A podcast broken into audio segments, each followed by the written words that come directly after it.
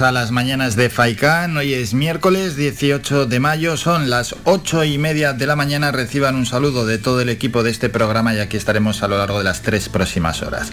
Si se pregunta alguno qué pasa si circula con vehículos a motor por senderos peatonales, en este caso por el corredor paisajístico de Telde, la respuesta es clara, y es que el SEPRONA de la Comandancia de Las Palmas investiga a una persona y tramitó Cinco denuncias el pasado mes de abril a vehículos a motor que circulaban por vías de acceso restringido del corredor paisajístico de Telde, entre otras cosas, poniendo en peligro la seguridad de los usuarios. Y es que no puedes ir por cualquier sitio con un vehículo a motor. Ocurrencia de los hechos. Mientras los componentes del SEPRONA de la Comandancia Las Palmas realizaban el servicio específico de control y vigilancia sobre el uso de senderos, pistas forestales, cauces públicos y otras vías de acceso restringido a vehículos a motor, así como de la vigilancia de la seguridad vial para los usuarios de las citadas vías, se localizó a varias personas circulando con motocicletas por diferentes senderos y cauces públicos de los términos municipales de Telde y Valsequillo, principalmente en el corredor paisajístico de Telde, el cual es utilizado por un buen número de vecinos aquí en esta ciudad para andar, para hacer deporte o para pasar un día en familia. Ante la ocurrencia de los hechos, la Guardia Civil, ¿qué hace? Bueno, procede a la identificación de los conductores. Por cierto, dos de ellos carecían dos motocicletas de permiso de circulación, seguro de responsabilidad, civil y placas de matrículas, y circulando otros conductores sin el casco de protección. Vamos, todo en regla. Por todo ello se procedía a tramitar la correspondiente denuncia administrativa. Asimismo, uno de los conductores carecía del permiso de conducción correspondiente, por lo que se procede a confeccionar atestado por la supuesta comisión de un delito contra la seguridad vial, siendo investigado el autor de los hechos y citado para juicio rápido. Unas sanciones ya que se vulnera en este caso la ley del suelo y de los espacios protegidos de Canarias que pueden ir entre los 600 y los 6.000 euros. Y es que con vehículos a motor no se puede ir por todos los sitios y mucho menos por el corredor paisajístico de Telde. Vamos con los titulares del día.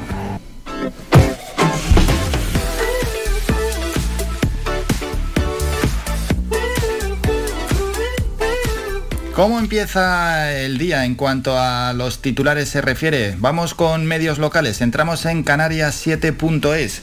Un tema que vamos a tratar luego a las 9 y 5. El conflicto en correos se recrudece, miles de paquetes se acumulan en los centros de Canarias. El atasco pasa de Madrid a Canarias, donde hay más de 3.000 paquetes, algunos pendientes desde diciembre. Es decir, los regalos de Reyes te van a llegar, bueno, si te llegan en verano ni tal mal. En Las Palmas es mayor el problema que en Tenerife. Vamos a hablar a las 9 y 5. Luego presentamos el programa sobre este asunto. El ayuntamiento pagará la multa por el vertido del teatro y anuncia que pedirá la autorización. Y otro asunto, Torres Baena regresa a la prisión donde estudió antropología y ahora se dedica a pintar retratos. Más asuntos, más titulares. La provincia.es récord de reclamaciones de impagos por la crisis y los fondos buitres. La Unión Europea libra los vuelos nacionales de la tasa al queroseno hasta 2030. En Es Noticia escucharemos al presidente Ángel Víctor Torres. La policía inspeccionó sin éxito en Gijón el barco que contenía 175 kilos de cocaína. Vamos con las noticias de agencia. Tenemos que ir en este caso con las de ámbito general. Europa Press, Zelensky dice que los ataques contra Leópolis, Sumi y Chernigov son un intento de Moscú de compensar fallos en el este. La guerra en directo HRW alerta de crímenes de guerra en las regiones de Kiev y Chernigov en Ucrania. La OTAN recibe la solicitud de adhesión de Suecia y Finlandia. Es un momento histórico que debemos aprovechar, aseguran. Y otros asuntos. Dos muertos y tres heridos graves al volcar una guagua con una veintena de temporeros en Pedrera, en Sevilla. Qatar ve el incremento de las inversiones en España como el punto de partida para fortalecer relaciones. Y Echenique critica lo que denomina obscena gala en el Palacio Real al emir de Qatar, dice un teócrata que masacra derechos. Estos son los titulares del día. Presentamos el programa en el sumario.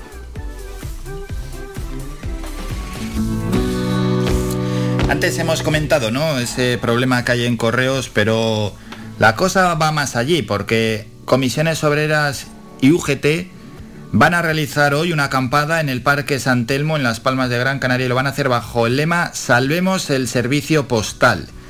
Lo hacen lógicamente como protesta por lo que consideran un desmantelamiento del servicio público postal y queremos conocer qué pasa con el operador público, cuáles son las condiciones laborales, qué pasa con 3.000 paquetes que hay esperando todavía aquí en Canarias para ser repartidos. Hablaremos, por tanto, con Ángel Cabanillas, quien es secretario de Comisiones Obreras en Correos. Tema importantísimo. Después, la salud al día con Iván Tardón, nuestro experto en nutrición. Hoy nos toca hablar de las legumbres. Vamos a continuar mentalizando a la ciudadanía de la importancia de alimentarse bien. Y es que, al parecer y con los datos, cada vez nos alimentamos peor. Más asuntos que tendremos en el programa, hablaremos de deporte, hablaremos también de cómo un documental desvela el origen y la evolución del cuchillo canario, ese símbolo identitario de la cultura insular y lo hace a través de sus protagonistas. Hablaremos con la técnico de la FEDAC, Macarena Murcia, a las 10 y 20 de la mañana. Vamos a aprender bastante más sobre el cuchillo canario, algo que antes, bueno, décadas atrás era utilizado por tantos y que hoy ya es un objeto, bueno, pues casi casi de coleccionista, las cosas como son. Y los últimos protagonistas que pasarán por el programa va a ser el profesor de la Facultad de Comunicación de la Universidad del Atlántico Medio, Iván Martín. Vamos a relacionar los videojuegos con la universidad y estará con nosotros también nuestra psicóloga Soraya Puerma a las 11 y 5. Hoy nos hablará de la ludopatía.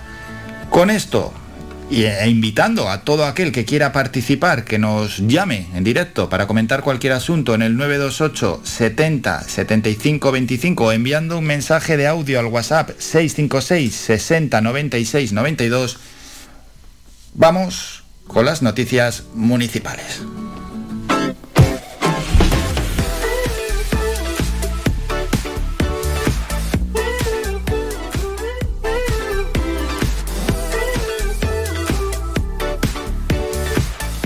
Municipio por municipio, vamos a la capital. El alcalde de Las Palmas de Gran Canaria, Augusto Hidalgo, ha mantenido en la tarde de ayer un encuentro con representantes vecinales de Casablanca 3 y ciudadanos del propio Distrito Centro para informar y debatir sobre las principales actuaciones que el ayuntamiento tiene previsto llevar a cabo en esta parte de la ciudad en ámbitos como movilidad, servicios públicos, participación o deportes, así como recoger sus propuestas para seguir mejorando las infraestructuras y servicios de los barrios. Hoy hemos celebrado una asamblea de vecinos en Casablanca 3, pero que era una asamblea del distrito centro, donde hay una realidad mm, variopinta que va desde la zona baja de la ciudad a esta parte alta de la ciudad de Las Palmas de Gran Canaria, donde se han hecho transformaciones radicales importantes, algunas propuestas por los vecinos, como por ejemplo el Parque de la Paterna, que parte de cero, de un solar, a convertirse en hoy una de las referencias verdes de la ciudad. En la asamblea que se celebró en las instalaciones del local social Casablanca 3 se analizaron también proyectos estratégicos para el conjunto de la ciudad que se contemplan tanto en los barrios que conforman este distrito como en el resto de la capital, así como iniciativas a las que el gobierno municipal quiere dar respuesta tanto en el área de servicios sociales como en el ámbito de la generación de empleo, entre otros.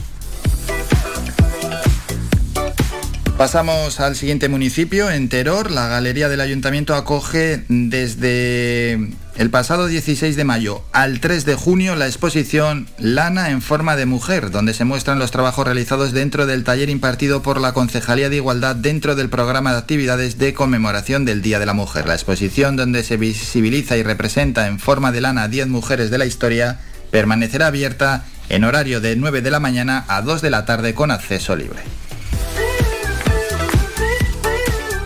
Pasamos a Ingenio. En la Escuela Oficial de Idiomas de la Villa de Ingenio ofrece para el nuevo curso 2022-2023 un curso de alemán dirigido a personal del ámbito sanitario para mejorar sus habilidades de comunicación, lo que les permitirá trabajar con mayor seguridad y eficacia. Iniciación inglés A1 y preparación para las pruebas de certificación de inglés B2 son otros de los cursos que forman parte de su formación especializada. Mientras, alumnado de primero del ciclo formativo de grado medio, primero ciclo medio de instalaciones frigoríficas y de climatización, primero ciclo medio de gestión administrativa, segundo bachillerato y segundo ciclo superior de administración y finanzas han recogido los premios de las segundas jornadas de emprendimiento del Instituto Ingenio, que se celebran bajo el lema Emprendimiento con Ingenio, una iniciativa del propio centro dirigida a dar a conocer el municipio desde la investigación, el conocimiento de los productos típicos, los servicios, las tradiciones y sobre todo del tejido artesanal y comercial existente. La alcaldesa Ana Hernández, acompañada por las concejalas de Artesanía y Comercio y Educación Catalina Sánchez y Lorena Quintana, asistieron al acto de entrega acompañando a la directora del centro Francisca Muñoz y al profesorado que ha impulsado esta iniciativa. Escuchamos a la alcaldesa Ana Hernández. Iniciativas como estas, con segundo año de concurso de emprendimiento en, un instituto en el que no solo se forma a nivel académico, sino que se forma para tener la posibilidad de que en un futuro puedan emprenderse en negocios que quizás ahora son un sueño, como, como decía antes en mi intervención, pero que en un futuro pueden llegar a ser realidad y formarlos desde ya y en su municipio, eh, conociendo su municipio, eh, sintiendo la identidad de él, es todavía un doble logro. En Firgas, la Casa de la Cultura del municipio de Firgas abre mañana 19 de mayo la muestra denominada Entre Caricanarios del caricaturista Néstor Damaso del Pino, que reúne un total de 21 retratos de personalidades culturales e intelectuales que han contribuido significativamente a la construcción de la imagen positiva de Gran Canaria en la memoria colectiva. La mencionada muestra forma parte del circuito itineraria que impulsa la Consejería de Cultura del Cabildo, del Cabildo Gran Canario por los municipios de la isla. En Moya, el documental Leonard Bernstein en Gran Canaria se proyectará mañana en la Casa de Cultura a las 7 de la tarde. Leonard Bernstein en Gran Canaria, que cuenta con realización de Pedro Ruiz Mateos y Domingo Doreste y guion y dirección de Pedro Schulter, refleja la relación que mantuvo el afamado compositor y músico con Gran Canaria y con las personas que le acogieron, lo que significó su actividad creativa y también el efecto que su presencia irradió en el entorno insular. Aquí en Telde, el ayuntamiento continúa el reasfaltado de una treintena de calles del casco del municipio y este pasado lunes iniciaron los trabajos en Lola Maseu y en la trasera de Pablo Neruda. A lo largo de esta semana proseguirán las labores en el entorno del mercado municipal para posteriormente trasladarse a la zona de la calle Campillo, según informan desde el ayuntamiento, quienes han informado que en las últimas semanas se han repavimentado varias vías de punto fielato, además del Roque, Lepanto y Calderín López, entre otras. Estas calles, hay que recordar, están incluidas en un proyecto con un presupuesto de 577.000 euros que llegará a más de 40 vías tanto en el casco como en la costa y que está enmarcado en el marco, en el mayor plan de resfaltado de los últimos años en Telde con el que el gobierno local pretende dar respuesta a una de las principales demandas que realiza la ciudadanía. Más asuntos en Telde. Héctor Suárez, candidato a representar a Coalición Canaria Telde en las elecciones del próximo 2023 y secretario local de la organización, presentó este pasado lunes los 561 avales de la militancia del partido en el municipio dentro de los plazos establecidos en las elecciones primarias que están llevando a cabo actualmente el partido.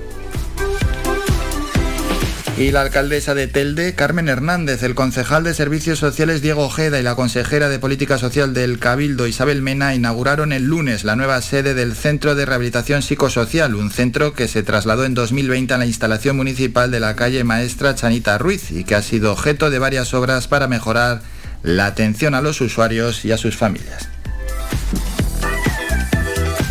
Vamos a terminar en Mogán. Tras las gestiones de coordinación realizadas por el Ayuntamiento de Mogán, este pasado martes, ayer, se están retirando las pateras y cayucos que en las últimas semanas se han ido almacenando en el muelle de Arguineguín, algunas incluso hundidas en el mar. En total se eliminarán una quincena de embarcaciones irregulares. Terminamos con la información de nuestros municipios. Síguenos en nuestras redes sociales Estamos en Facebook, Twitter e Instagram. Búscanos como Radio Faicán FM y descubre todas nuestras novedades.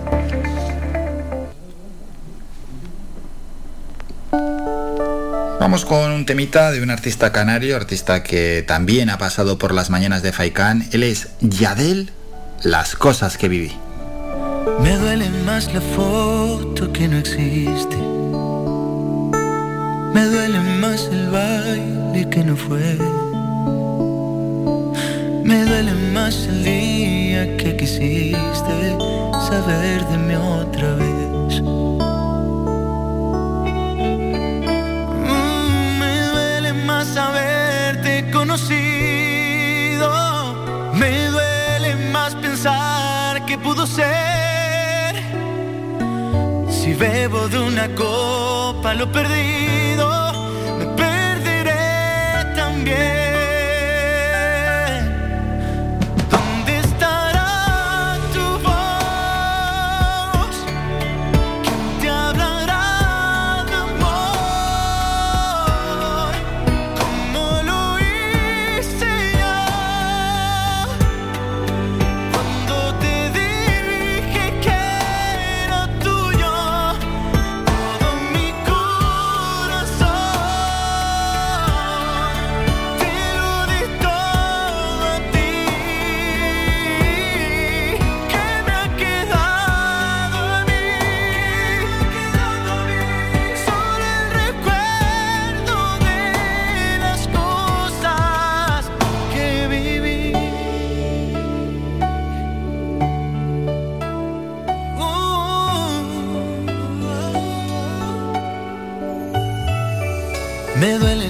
También.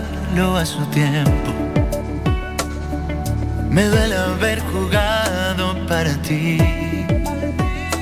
Me duelen las palabras que no dije, las canciones que escribí.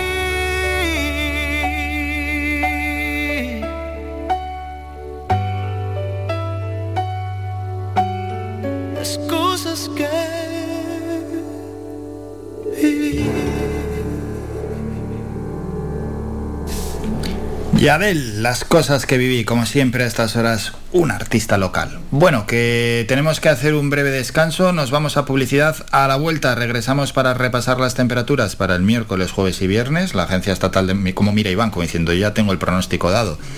Eh, la Agencia Estatal de Meteorología está acertando bastante más que la semana pasada. Después es noticia, donde vamos a escuchar al presidente Ángel Víctor Torres y luego el repaso a las portadas de los periódicos. Escuchas Faikan Red de Emisoras, Las Palmas 91.4. Somos gente, somos radio. ¿Sabías que un 80% de las personas buscan en Internet antes de comprar? La página web es la cara más visible de cualquier empresa. ¿Aún no tienes? ¿Tienes pero quieres renovarla? No te equivoques. Pon tu proyecto en manos de profesionales y destaca sobre la competencia. En Canary Bytes diseñamos todo tipo de páginas web y aumentamos la visibilidad de tu negocio. Contáctenos en el teléfono 681 071 076 o visite nuestra página web canarybytes.com. Toma nota de este teléfono. La Asociación Benéfica ONG Ser Humano ofrece una línea para luchar contra la soledad no deseada. Si eres una persona mayor, llama al 900-953-439 o al 900-953-437. Llama o comparte este teléfono gratuito con quien pueda necesitarlo. Cuidemos a quienes nos cuidaron. Proyecto financiado por la Consejería de Derechos Sociales del Gobierno de Canarias. Vuelve la Feria del Tomate a la aldea de San Nicolás. Visítanos y disfruta de muestras de artesanía y complementos, talleres y degustaciones, además de la actuación en vivo de los gofiones. La Feria del Tomate tendrá lugar el próximo 21 de mayo de 9 de la mañana a 2 de la tarde en la zona comercial abierta. Proyecto financiado por el Cabildo de Gran Canaria, Reserva de la Biosfera de Gran Canaria y Patrimonio Mundial de Risco Caído y las Montañas Sagradas de Gran Canaria, la aldea de San Nicolás, con el producto local.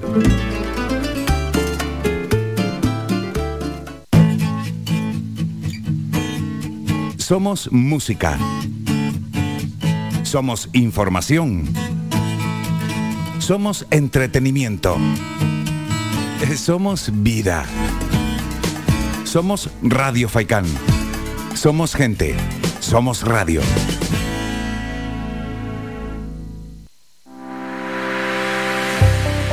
Descarga gratis nuestra app oficial Faikan Red de Emisoras y escúchanos en directo, además de todos nuestros programas en repetición, imágenes, vídeos y noticias.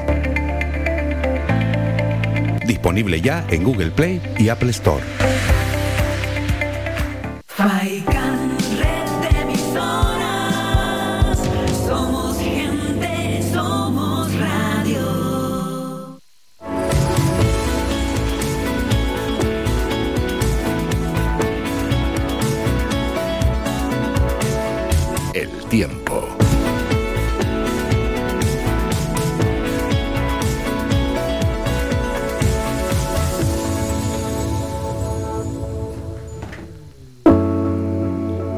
Ese momento en el que repasamos las temperaturas. Hay que poner ahí un micrófono a Iván para que intervenga en este espacio. Iván, ayer, bueno, ayer, eh, ¿cómo están las palmas de Gran Canaria?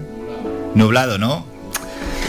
Pues es que así va a permanecer en los próximos días. Nubes en la capital, temperaturas mínimas de 19 grados, máximas de 24 y el viento soplando como todas estas semanas y como en los últimos meses. Misma dirección y misma fuerza. Sin embargo, en Telde lo que tenemos es cielos despejados para hoy y para mañana. El viernes quizás algo más de nubosidad, viento también igual, las temperaturas mínimas 18, máximas 25.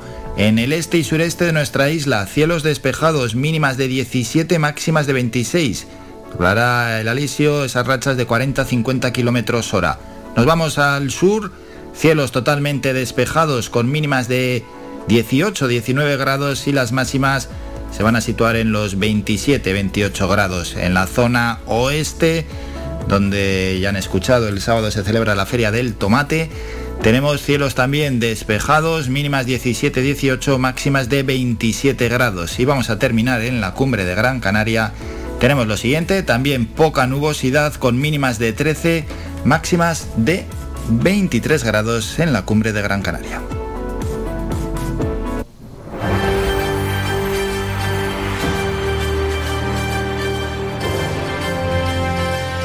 Es noticia.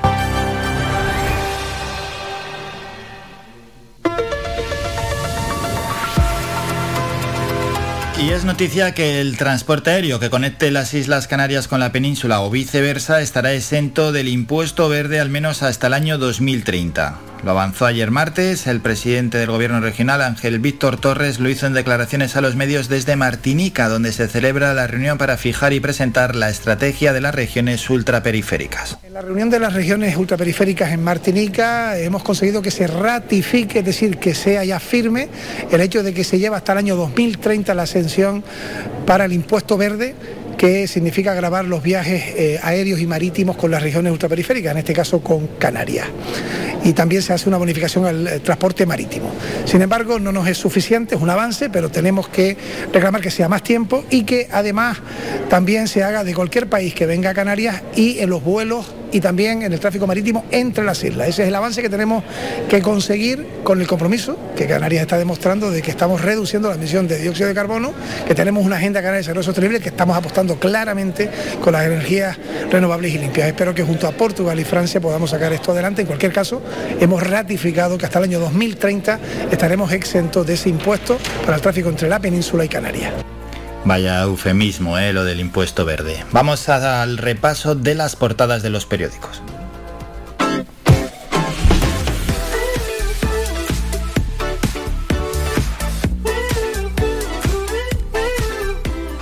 Con las fotos de portada. En la foto sale el emir Tamim bin Hamad Al Tami con el rey Felipe VI. Y bueno, también sale la reina Leticia y la mujer del emir, exactamente no viene su nombre y pues yo no sé cómo se llama. Una mitad estratégica que vale otros 4.700 millones. Sánchez se vuelca con Qatar en plena crisis del gas con Argelia. Despliegan las instituciones del Estado para rendir honores al emir qatarí e intentar amarrar recursos energéticos a corto plazo. Vamos con la razón en la foto de portada, los reyes y el emir y la jequesa de Qatar, en este caso en el Palacio Real. Moncloa busca frenar a Feijó con el PP corrupto del pasado. El objetivo es vincular al Partido Popular actual con los casos de la etapa de Rajoy. El país siguen con los audios secretos de la corrupción, en este caso Villarejo y Francisco Martínez. Esto va por capítulos. Interior avala un informe falso de Villarejo contra el secesionismo. El policía filtró el papel contra Mas y Puyol en plena campaña catalana. El comisario avanzó su propósito al jefe de gabinete del ministro. ABC en la foto de portada la ministra de Igualdad Irene Montero. Aborto a espaldas de los padres desde los 16 años y sin reflexión. Irene Montero logra el aval del Consejo de Ministros para su anteproyecto de ley, pero renuncia a bajar la tasa rosa y a penalizar la subrogación.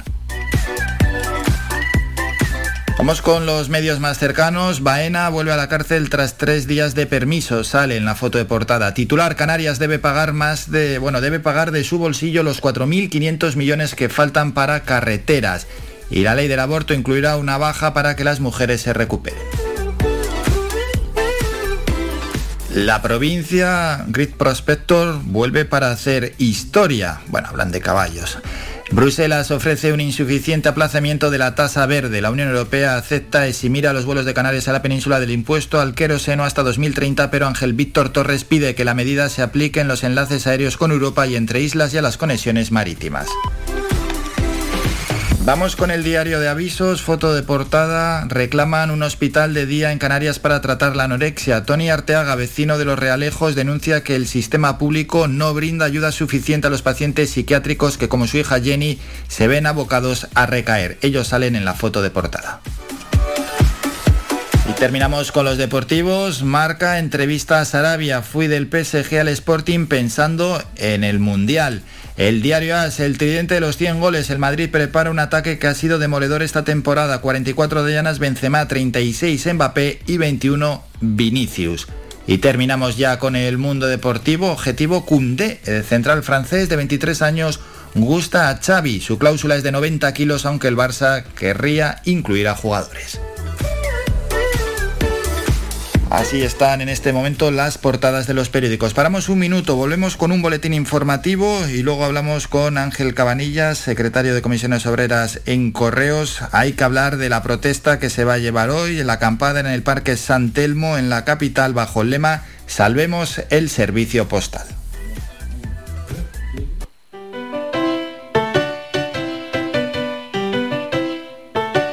Estás escuchando Faikan Red de emisoras Gran Canaria.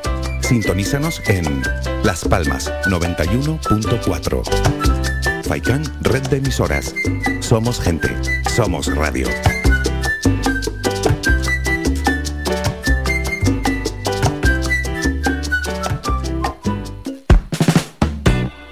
¿Sabías que un 80% de las personas buscan en Internet antes de comprar? La página web es la cara más visible de cualquier empresa. ¿Aún no tienes? ¿Tienes pero quieres renovarla? No te equivoques. Pon tu proyecto en manos de profesionales y destaca sobre la competencia. En Canary Bytes diseñamos todo tipo de páginas web y aumentamos la visibilidad de tu negocio. Contáctenos en el teléfono 681 071 076 o visite nuestra página web canarybytes.com. Y si tengo que Si necesita reciclar cualquier tipo de material, acuda al centro de reciclaje en Arinaga. Aceptamos todo tipo de residuos, a excepción de materiales peligrosos. Estamos ubicados en la calle Los Cactus, en la bajada al muelle, en Arinaga. Permanecemos abiertos de lunes a viernes desde las 7 y media de la mañana a 6 de la tarde. Los sábados de 7 y media de la mañana a 2 de la tarde. Teléfono de contacto 670 44 57 06. Me quedo, me quedo, me quedo. Faikan Red de Emisoras, emitiendo desde Gran Canaria, Lanzarote y Fuerteventura para el mundo. Escúchanos en internet www.radiofaikan.com.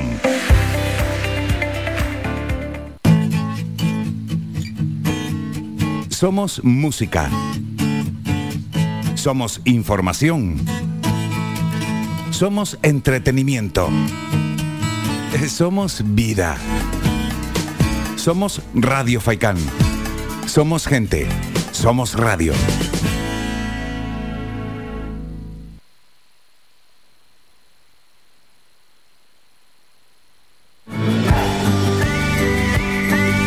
Escuchas Las Mañanas de Faikán con Álvaro Fernández.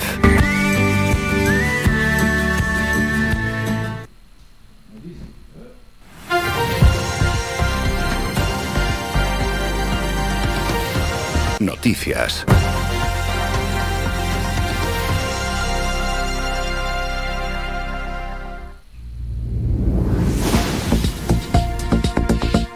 Vamos con la información más cercana. La Consejería de Obras Públicas, Infraestructuras, Transporte y Movilidad del Cabildo de Gran Canaria, que dirige Miguel Ángel Pérez del Pino, está ejecutando una nueva obra de mejora en la GC15, en la carretera del centro. El vicepresidente del Cabildo de Gran Canaria, Miguel Ángel Pérez del Pino, recordó que en esta obra se engloba en el marco de actuaciones que pactaron con los alcaldes de- San Mateo, Santa Brígida y Tejeda para mejorar la carretera del centro. Se trata de una inversión del Cabildo para mejorar las infraestructuras del centro de la isla, de la GC15, tal y como se comprometieron en hacerlo. Mientras el alcalde de Las Palmas de Gran Canaria, Augusto Hidalgo, mantuvo un encuentro con representantes vecinales de Casablanca 3 y ciudadanos del propio Distrito Centro para informar y debatir sobre las principales actuaciones que el ayuntamiento tiene previsto llevar a cabo en esta parte de la ciudad en ámbitos como movil- movilidad, servicios públicos, participación o deportes, así como recoger sus propuestas para seguir mejorando las infraestructuras y servicios de los barrios. Hoy hemos celebrado una asamblea de vecinos en Casablanca 3, pero que era una asamblea del distrito centro, donde hay una realidad variopinta que va desde la zona baja de la ciudad a esta parte alta de la ciudad de Las Palmas de Gran Canaria, donde se han hecho transformaciones radicales importantes, algunas propuestas por los vecinos, como por ejemplo el parque de La Paterna, que parte de cero, de un solar, a convertirse en hoy una de las referencias verdes de la ciudad. En la asamblea que se celebró en las instalaciones del local social Casablanca 3 se analizaron también proyectos estratégicos para el conjunto de la ciudad que se contemplan tanto en los barrios que conforman este distrito como en el resto de la capital, así como iniciativas a las que el gobierno municipal quiere dar respuesta tanto en el área de servicios sociales como en el ámbito de la generación de empleo, entre otros. Más asuntos, dejamos la capital, nos vamos a Telde, donde el ayuntamiento de Telde continúa el reasfaltado de una treintena de calles del casco del municipio y este pasado lunes iniciaron los trabajos en Lola Maseu y en la trasera de Pablo Neruda. A lo largo de esta semana proseguirán las labores en el centro del mercado municipal para posteriormente trasladarse a la zona de la calle Campillo. En las últimas semanas se han repavimentado vías de Punto Fielato, además del Roque, Lepanto y Calderín López, entre otras. Estas calles están incluidas en un proyecto con un presupuesto de 577.000 euros que llegará a más de 40 vías en el casco como en la costa. Por otra parte, la alcaldesa de Telde, Carmen Hernández, el concejal de Servicios Sociales, Diego Ojeda, y la consejera de Política Social del Cabildo, Isabel Mena, inauguraron esta semana la nueva sede del Centro de Rehabilitación Psicosocial, un centro que se trasladó en 2020 a la instalación municipal de la calle Maestra Chanita Ruiz y que ha sido objeto de varias obras para mejorar la atención a los usuarios y a sus familias. Mientras, en Mogán, tras las gestiones de coordinación realizadas por el Ayuntamiento de Mogán, ayer se retiraron las pateras y cayucos que en las últimas semanas se han ido almacenando en el muelle de Arguineguín, algunas incluso hundidas en el mar. En total se eliminan una quincena de embarcaciones irregulares. Terminamos con el último apunte. El Cabildo de Gran Canaria ha aprobado la convocatoria para la concesión de 285.000 euros en subvenciones a proyectos y actividades culturales. Lo hace con el propósito, aseguran, de promover la cultura en la isla en materia de música, artes escénicas, artes plásticas, literatura, bibliotecas y fomento de la lectura. En concreto, se subvencionarán publicaciones que versen sobre música, artes escénicas, las artes plásticas, lo que venimos comentando hasta ahora, así como proyectos expositivos celebrados en los distintos municipios de Gran Canaria, en los que esté involucrado la obra del artista y la asistencia a exposiciones, eventos o residencias artísticas fuera de la isla, en la que también esté implicado su trabajo. Terminamos con la información más cercana, regresamos a las 10 con un nuevo boletín informativo. Visita nuestra página web www.radiofaikan.com y descubre las últimas noticias, entrevistas y novedades de nuestros programas, así como volver a escuchar tus programas favoritos en repetición. www.radiofaikan.com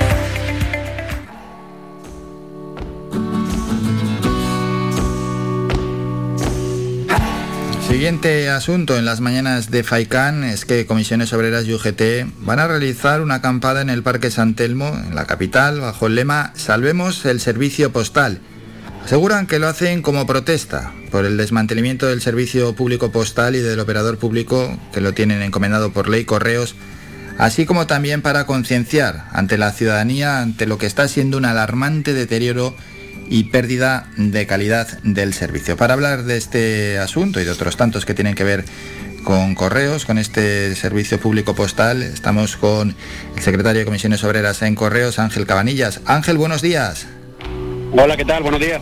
Bueno, toca hacer esa acampada, ni más ni menos que en Saltelmo y además bajo el lema Salvemos el servicio postal.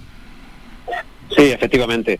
Nosotros, los trabajadores y trabajadoras de correos, estamos viendo cómo se están riendo de ustedes, se están riendo de, la, de los medios de comunicación, se están riendo de la ciudadanía, se están riendo de los políticos y sobre todo todos los ciudadanos pueden comprobar cómo sus paquetes no llegan en tiempo y forma. No es por culpa de los compañeros y compañeras de correo, es por culpa porque Correo intencionadamente, la dirección de Correo está buscando el desmantelamiento. Lo vemos con nuestros propios ojos. Este lunes hemos visto los vídeos, los vídeos y las fotografías donde cientos de paquetes se acumulan en el centro de tratamiento de escalerita, donde paquetes son del mes de diciembre y enero e intencionadamente Correo no agiliza los trámites aduaneros.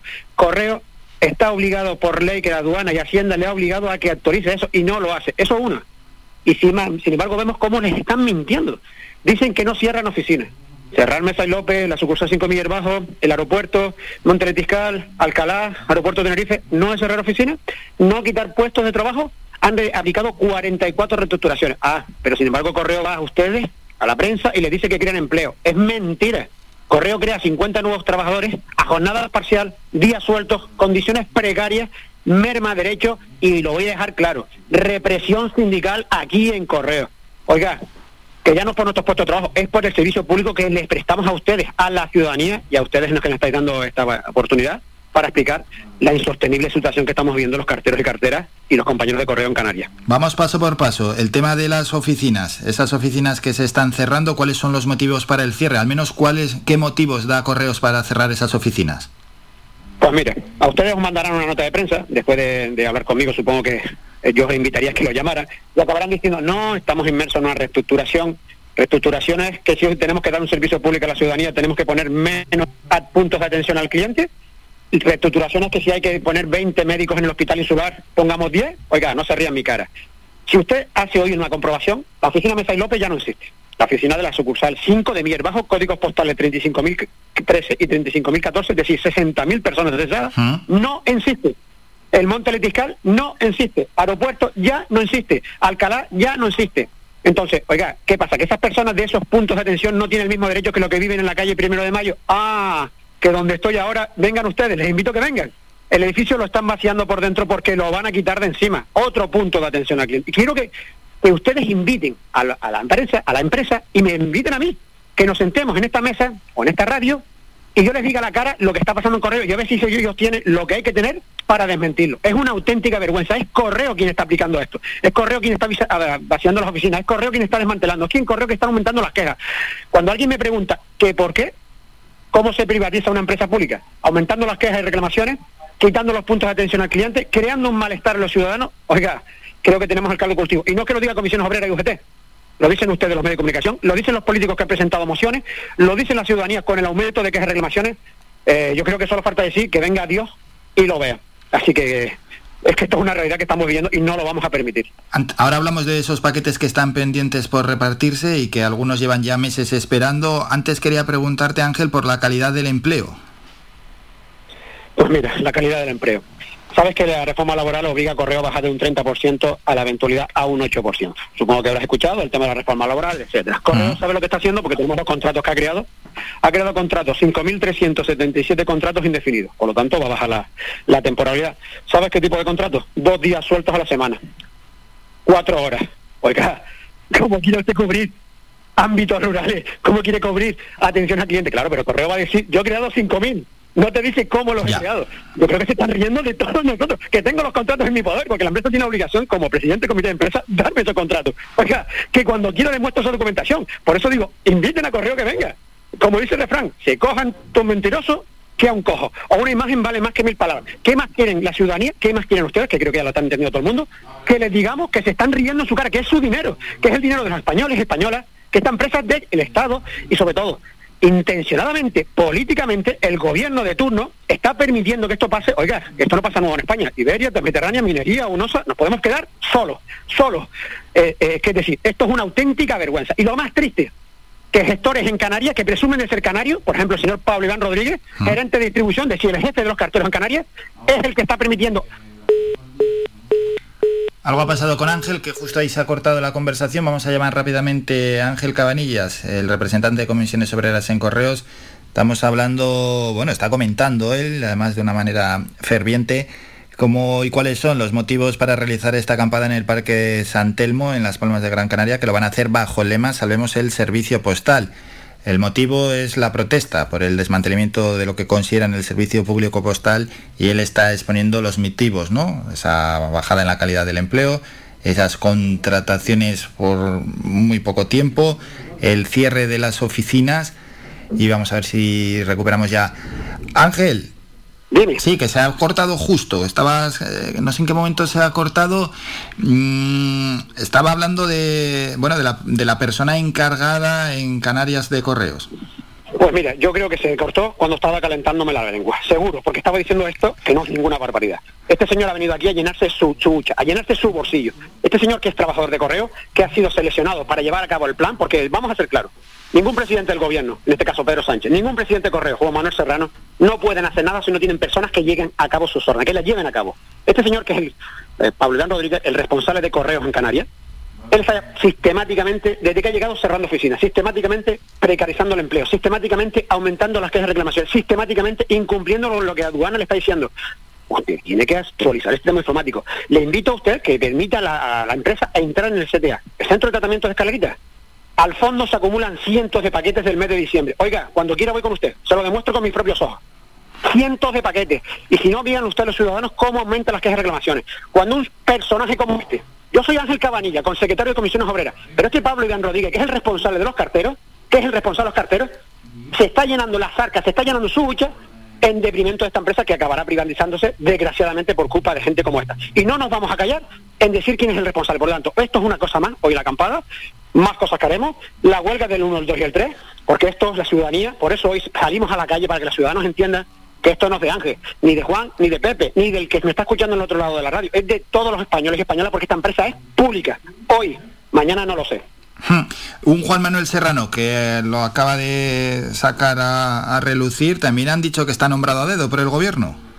Efectivamente, Juan Manuel Serrano hay que recordar quién es, porque a lo mejor no sabemos los, los oyentes quién es. Juan Manuel Serrano es cuando Pedro Sánchez recuperó la Secretaría del Partido Socialista, tenía un chofe, un chofe, como tenemos, puede tener una persona de ámbito privado. Un chofe, ese chofe se llama Juan Manuel Serrano. Ese chofe como agradecimiento a sus labores o a sus favores, no lo sé, fue recompensado con el puesto más alto de la administración después del presidente de la SEPI, es decir, 200.000 euros anuales. Oiga, eso está libre, ¿eh? lo puede ver en el portal de transparencia. 200.000. Ese es el favor que da el señor Pedro Sánchez, presidente de este gobierno, a su amigo personal. Bien agradecido es el Pedro Sánchez, me parece. ¿eh? Y ahora bien, te meto aquí, pero con un cometido, amigo Juan Manuel. Dentro de unos años no estaremos en política, o si lo estamos haremos una puerta giratoria. No suena en este país, ¿verdad esto? Eh, hab- hablamos de Felipe González, hablamos de José María Aznar. qué, triste es esto, que la hemeroteca es maravillosa. Cuando esto vemos estos favores, nosotros lo que tenemos claro es de Correo, ni nos debemos a Pedro Sánchez, ni nos debemos a Juan de la Moto, ni nos debemos a ninguno. Pero la realidad es que Correo se está hundiendo y lo está permitiendo este gobierno, este amigo personal, Juan Manuel Serrano, y ha venido aquí a llenarse la boca, a llenarse de la hucha, porque 200.000 creo que ayudan mucho, a llenarse una posición de futuro, etcétera, etcétera. Y lo que no vamos a permitir es que este señor manipule a personas como en este caso, a los dirigentes aquí en Canarias, para que lleven a cabo su fin, que no es otro que la privatización, privatización de, de correo, perdón. El atasco en correos, famoso. Hay, dice cientos, posible que haya miles de paquetes, porque yo conozco gente que no ha recibido un paquete desde hace meses. Esto solo pasa aquí. Pides un paquete a cualquier parte del mundo, bueno, tú lo pides, no sabes de dónde va a venir, tú pides algo a través de internet y, y cuando te llega, vamos a ver, hay gente que ha pedido algún regalo para Navidad. ¿Cuándo le va a llegar esto? ¿En pleno agosto, cuando esté en la playa?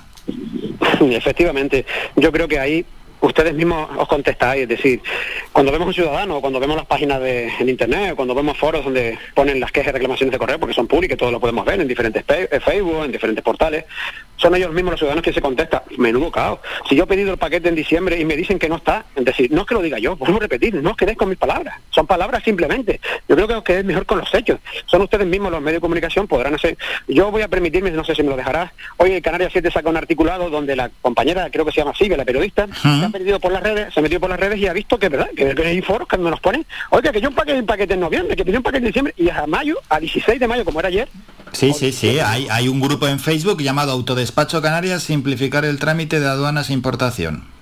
Claro, cuando, cuando no uno, cientos de ciudadanos dicen, oiga, ¿qué pasa? Y cuando Correo le contesta con un modelo base, perdonen, perdonen las molestias, oiga, se están leyendo la cara. Y no es que el, el operario lo haga intencionalmente, no, no. De arriba le dicen, contesta este modelo base. Una y otra y otra y otra, y un mes, y dos, y tres. Estamos hablando de envíos desde diciembre, ¿eh? Estamos en mayo. Como dices tú, como dices tú, en los regalos llegar míos para que viene. Serán las próximas navidades. Es que es lamentable. Pero esto llega aquí, ¿no? Llega a la aduana. y el Pero ¿qué pasa? ¿Es el sistema de revisión lo que retrasa todo esto?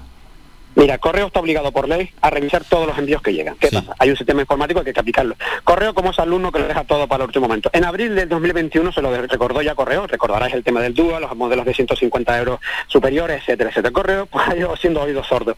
Intencionadamente o no, ahí lo dejo. Eh, con un fin o no, ahí lo dejo. Cuando llega el 14 de abril, en este caso 15, porque el 14 se puso Correo manos a la hora y no has hecho nada, ¿qué pasa? Evidentemente peta, porque no has tenido interés y en un día quieres arreglarlo todo. Imposible. Cuando vemos que en noviembre los sistemas informáticos o los informáticos de correo se dan cuenta, digo, oiga, esto es imposible hacerlo en un día. Imposible. Y pasan semanas, pasan meses, y llega el momento que dice, mira, hasta aquí hemos llegado y no vamos a poder seguir porque no nos dan recursos a nivel estatal, porque son humanos, porque tienen unos medios, etcétera. Llega mes de mayo de este año. Aduana le vuelve a recordar, seguís sin aplicar el sistema informático. ¿Qué hace aduana? Esos no paquetes no salen de ahí hasta que lo hagáis. Y no es que aduana obligue, es que aduana te está diciendo cómo tienes que hacerlo. Y cuando usted llega al fondo de la naveceta y ve cientos de paquetes ya acumulados en aduana, ahí aparecen las quejas reclamaciones. Oiga, ¿dónde está mi paquete de noviembre, de diciembre? No es que Correo no quiera. Pues no, sí, o mejor dicho, Correo no quiere. Es que Correo no pone los medios Eso es. para que esto se, para que esto se solucione. Y es verdad que vemos después en los centros alguna cartería, en un momento vacío, sin cartas, sin correo, y esos paquetes arriba. Coño, no es más lógico poner personal. Segundo, poner los medios informáticos. Y tercero, dar un servicio público, público a la ciudadanía. Oiga, y si puede ser de cali- calidad, mejor que mejor. Porque nos lo van a, a, mirar los ciudadanos. Segundo, nos vamos a sentir mm, con un orgullo inmenso, que ya nos sentimos inmensos por ser de carteros y carteras, pero oiga, si encima usted no lo permite y está buscando un fin, que creo que lo expliqué al principio, pues es que no blanco y creo que en botella. Ese fin, esa idea del gobierno, pero ¿por qué cree que está llevando hacia adelante esa idea? Pues porque Correo es muy goloso. Correo es un- hemos visto que de la pandemia se ha demostrado que la venta de comer, y eso estarás de acuerdo conmigo, se ha disparado. Sí. Decir, todo el mundo pide paquetes por internet, por online. Si tú te quitas el competidor público, que tiene unas condiciones laborales, que tiene unas condiciones evidentemente a la ciudadanía, que tiene unos precios, si yo me quito el público, es como siempre, cuando te quites el operador público, llámese de cualquier sector, no tengo competencia. Primero puedo precarizar las condiciones laborales. Segundo, puedo jugar con el, el- la tarifa. Y tercero, llego donde yo quiera. Es decir, usted quiere que a una empresa privada, y yo soy fui cartero de una empresa privada, le interesa, por ejemplo, llegar a los molinos en, en Fuerteventura, a la otra punta, para llevar una carta. No. Si, si va, será por 5 euros, por 5 o 10.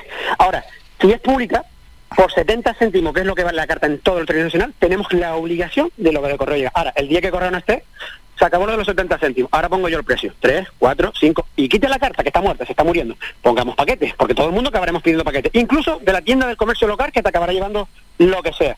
Si me quito lo público, con unas condiciones laborales, digamos, dignas, con un convenio, con representantes sindicales que pueden montar trincheras, con voces para poder criticar si las cosas no van bien. Ahora, si me quito toda esa competencia, o son empresas como están sonando por ahí, Amazon, los Raiders, los paqueteros. O sea, quitemos todo esto de un plumazo, mermemos las condiciones laborales, mermemos la, el servicio y sobre todo el beneficio al empresario que no mirará por la ciudadanía, mirará por su bolsillo. Cuidado porque eso son cosas diferentes y creo que lo hemos visto a lo largo de la historia.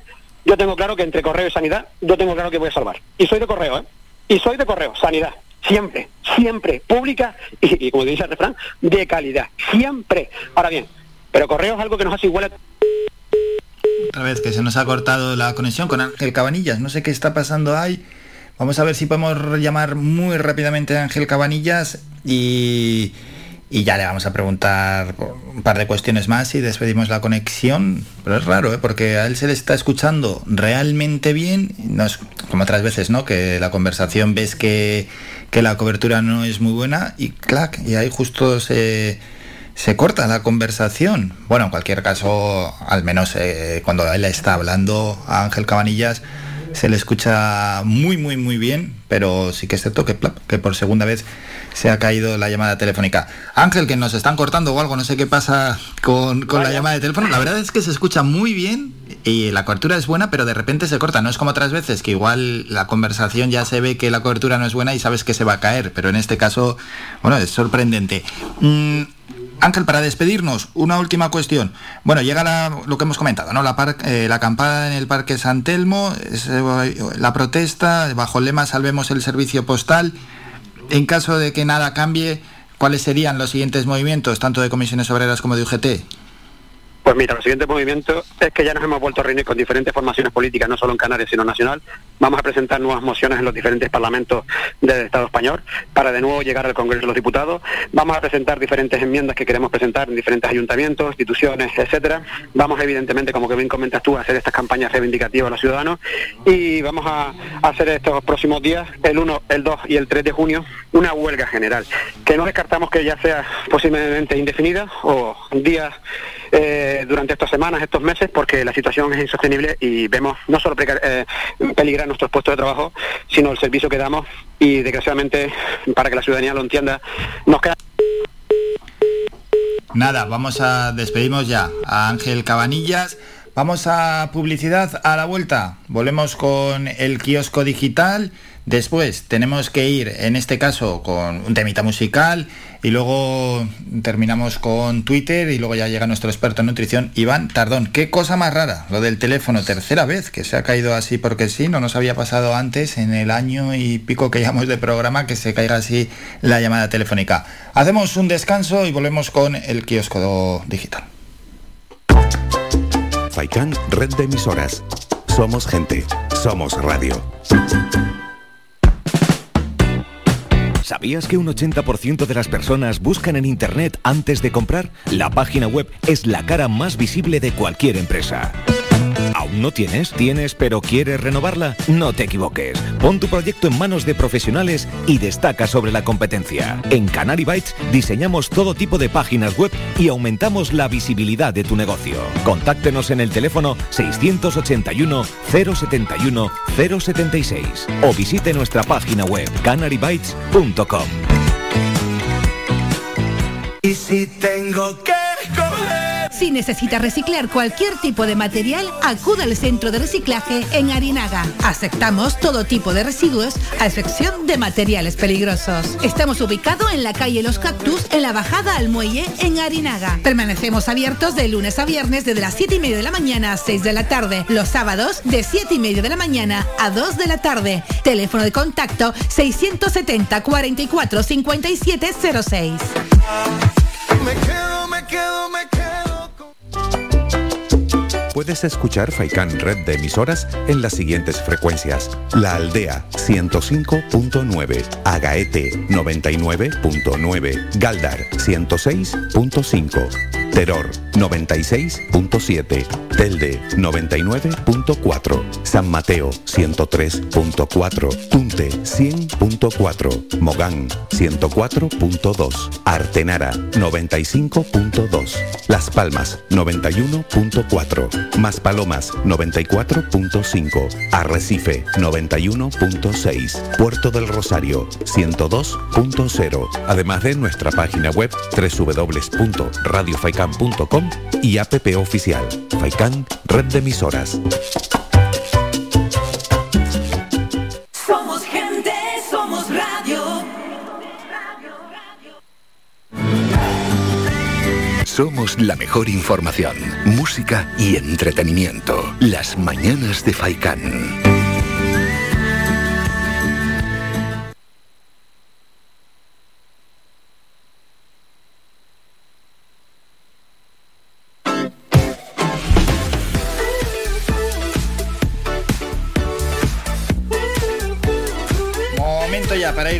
El kiosco digital. Conocemos la información en estos momentos de los principales medios digitales de nuestro país. Tenemos eh, el confidencial.com. Rubiales realizó grabaciones clandestinas a ministros y cargos del gobierno de Sánchez. El archivo sonoro del presidente de la Real Federación Española de Fútbol se remonta al menos al mes de mayo de 2018 y se extiende hasta la actualidad. Algunos de esos audios contienen comunicaciones telefónicas, pero Luis Rubiales también habría grabado reuniones presenciales con ministros y altos cargos del Ejecutivo. El español... te- ¿Tenemos una llamada, Aarón? El español... No, era... ¿Qué era? Te estaban vendiendo algo. El español.com, el CNI solo logró espiar con Pegasus a 13 de los 18 independentistas que autorizó el juez. Moncloa intenta cerrar el caso Pegasus pactando la comisión de las cloacas que exigen Esquerra y Podemos. Diario.es, el rey emérito protagonizó un regreso que solo aplaude la derecha. Casa Real Moncloa, Congreso, Senado y Ayuntamiento de Madrid extienden la alfombra al emir de Qatar. San Senso espera al rey Juan Carlos, efusividad en los despachos y el club de yates indiferencia en la calle. Público.es, Hacienda se excusa en la inflación y la guerra de Ucrania para no reducir el IVA a los productos de higiene femenina. Irene Montero espera incluir la reducción del IVA en los productos de higiene femenina en los próximos presupuestos. El PSOE apostó por rebajar el IVA de los artículos para la menstruación en 2016 y 2019. La reforma de la ley del aborto rebaja sus expectativas por las divergencias entre los socios de gobierno. OKDiario.com, estas son las dos casas que el rey Juan Carlos tiene a su disposición para su estancia en San Senso. El plan adelantado por OK Diario, la regata de San Senso, fue su primera invitación para regresar. Moncloa recula y permitirá que Juan Carlos I haga una parada fugaz en Zarzuela. Huffington Post. ¿Qué puede hacer Yolanda para escapar de Pablo? Sus estrategias para marcar distancias con Iglesias y los suyos. Lo más del día, Sánchez acusa al PP de hoy de ser el de anteayer y de parar la libretita de Bárcenas. Villarejo sobre la operación Cataluña. Si traen el extracto de Puyol en Suiza, eso es mortal. Terminamos con dos medios económicos como el economista.es. A los gestores le preocupan más los bancos centrales que la recesión. El principal problema para los inversores ya no es la recesión global, sino el impacto de la retirada de los estímulos de los bancos centrales. Así lo creen los 331 gestores encuestados por Bank of America, que sitúan como el riesgo principal los bancos centrales agresivos. Y terminamos en cinco días. Siemens confirma que baraja una OPA por Gamesa que sube un 11%. Vodafone lanza un plan para elevar la rentabilidad en España ante la dura competencia. 9 y media, primera hora informativa. Vamos por tanto con un tema musical y terminamos en Twitter. A ver, Aaron, ¿qué hemos preparado como música? Te tenemos ahí como DJ, qué expresión, que Gente de zona vas a poner. Venga, dale calor. Gente de zona. Venga, gente de zona, que lo tiene ya preparado Aarón, y nos vamos a Twitter.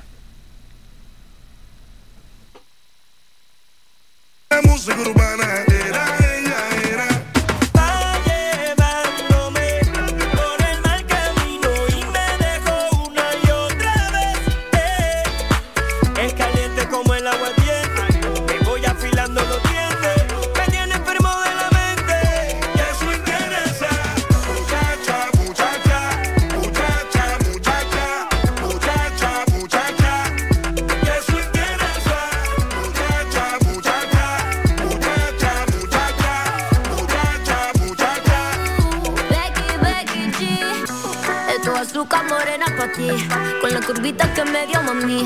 Y que yo hago lo que te gusta, por eso siempre vuelves a mí. Ya quieres esta boca magnética,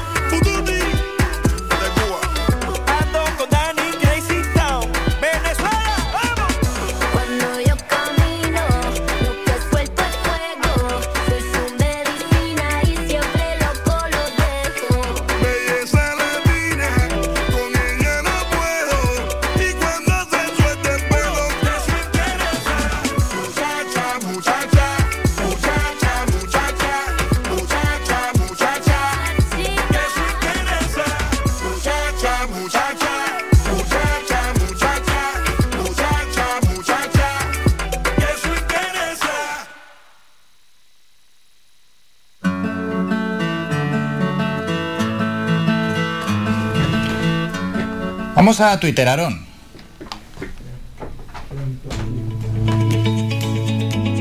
Trending Topic.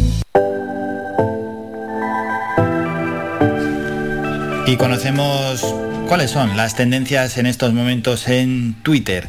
La primera, y con esto vamos a terminar ya la información, luego vamos a hablar ya de nutrición con Iván Tardones. La noche de Chanel. Bueno, ¿qué pasa con la noche de Chanel? Que cambiaron el formato ayer y... No sé, la lió muy buena. La actuación de Chanel en Eurovisión llega a los 10 millones de visualizaciones. En tres días se mantiene lo más alto de las tendencias de YouTube. La noche de Chanel. ¿Cuánto ganaría Televisión Española apostando por nuevos presentadores? Bueno, aquí se empiezan a meter con los presentadores. El último minuto de actuación es el colapso más absoluto. Bueno, Chanel, ayer actuando en Televisión Española, un auténtico bombazo. ¿Tenemos por ahí una llamada de teléfono, Aarón, o qué ha pasado? No, no coge el teléfono. Vale, es que nos ha llamado una persona. Vamos con el Día Internacional de los Museos, el Museo Canario, y 18 de mayo celebramos el Día Internacional de los Museos bajo el lema El poder de los museos. Desde el Museo Canario te invitamos a descubrir el pasado para entender el presente y diseñar el futuro. Cuando terminemos Twitter vamos a hablar con Iván Tardón, nuestro experto en nutrición. Canarias 7, este miércoles 18 de mayo los recintos de la isla ofrecen una programación diversa y gratuita. Hashtag Día Internacional de los Museos. Y bueno, pues todos los museos del país están tuiteando en torno a ese asunto, al Día Internacional de los Museos, que ayer hablamos con la consejera de Cultura del Cabildo de Gran Canaria, Guacimara Medina, sobre este asunto, ¿no? Y sobre cómo diferentes museos que tenemos en nuestra isla han preparado, ya se vienen desarrollando y van a desarrollar diferentes actividades para celebrar 18 de mayo el Día Internacional de los Museos. Anil, dice Fedeportes, Anil Murci, reconoce su intención de llevar a la Generalitat Valenciana a juicio por el No Mestalla. El Valencia ha asegurado que los audios difundidos por Superdeporte han sido editados y adulterados para transmitir una idea falsa. Mbappé, que también es noticia, Parece que se acerca aún más al Real Madrid. Villarejo, el país publica nuevos audios de conversaciones que serían de una reunión entre Villarejo y Aguirre en 14. Aunque bueno, ya el país ha sacado también nuevos audios de Villarejo en esta tercera entrega, por así decirlo. Qatar, Europa Press, el emir de Qatar, destaca que su país y España tienen mucho en común y se muestra convencido de que su visita de Estado permitirá fortalecer la relación bilateral entre los dos países. Juan Carlos, Sansenso, Cospedal también son noticia, también son tendencia en Twitter. Dicho esto, vámonos a hablar ya de nutrición. Lo vamos a hacer con nuestro experto, con Iván Tardón, como todos los miércoles a estas horas.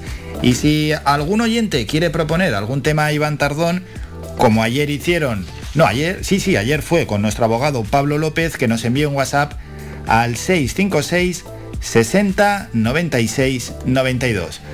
Vamos en unos segundos ya con Iván Tardón. Descarga gratis nuestra app oficial Faikan Red de Emisoras y escúchanos en directo, además de todos nuestros programas en repetición, imágenes, vídeos y noticias. Disponible ya en Google Play y Apple Store.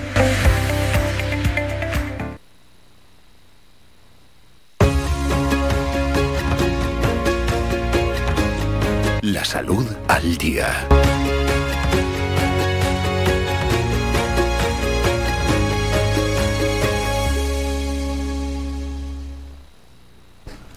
Nuevo miércoles y nuevo espacio para hablar de salud y para hablar de nutrición con nuestro experto, con Iván Tardón. Iván, buenos días. Buenos días, Álvaro. ¿Qué tal se ha desarrollado la semana? Bien, eh, bueno, un poco sorprendido con una noticia que leí esta semana eh, y ya hablaremos en el futuro de ella si quieres. Sobre la desnutrición que está habiendo ahora en el mundo infantil, en la parte, digamos, en los niños, ¿no? Que está avanzando bastante el tema de, de la desnutrición y me imagino que estará relacionado un poco con los precios. Bueno, ya seguiré investigando un poquito a ver de qué va el asunto. Vale, vale, vale, es un tema interesantísimo. Sí, sí, la desnutrición infantil, bueno, cómo es, mm, ya hemos hablado otras veces, ¿no? De la importancia que tiene en todas las edades la nutrición y fíjate, en las épocas más tempranas, desde la obesidad, incluso también a la desnutrición. Al otro extremo, sí, señor. Vale, pues esa noticia que, que a futuro ya se analizará y que es a tener muy, muy en cuenta. Hoy vamos con un tema concreto, uno de, de esos grandes alimentos como son las legumbres, Iván. Sí, las legumbres, que la verdad que es un alimento básico en nuestra alimentación, o deberían de serlo, y, y además eh, es importantísimo que esté, por ejemplo, en alimentaciones como, por ejemplo, el- los veganos, los veganos o los, o los vegetarianos.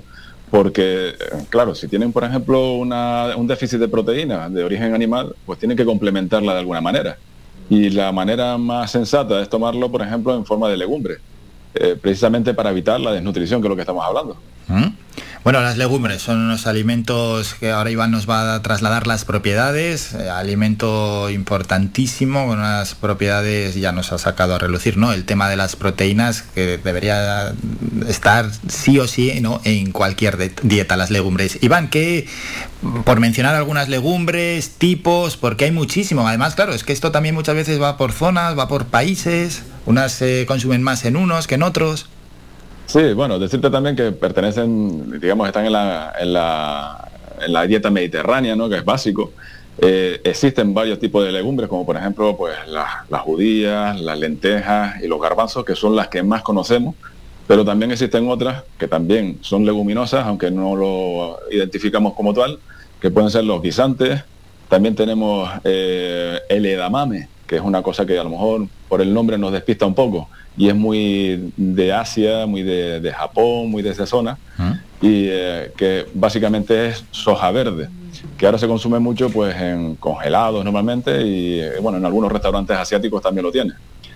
Eh, bueno, pues todo lo que sean habas y ese tipo de cosas, pues nos van a aportar pues grandes cantidades de minerales, de vitaminas, también fibra. Eh, se conoce como también que puede ser, em, eh, digamos, em, evita un poco el tema del cáncer de colon. Eh, son altas en proteínas, con lo cual es de los vegetales que más proteínas tienen y son los más indicados precisamente, como te decía, para, para complementar una alimentación pues sana y equilibrada, para una dieta mediterránea o también pues eh, esencial en una alimentación para veganos, para una dieta que no contenga proteínas, porque de alguna manera hay que meterlo. El problema, sí. el problema, el problema que tienen la- las legumbres, por decirte algún pero sobre ellas, es que eh, no son proteínas completas. ¿vale? No es como, por ejemplo, la carne. La carne tiene una proteína completa de alto valor biológico, pero las legumbres no la tienen.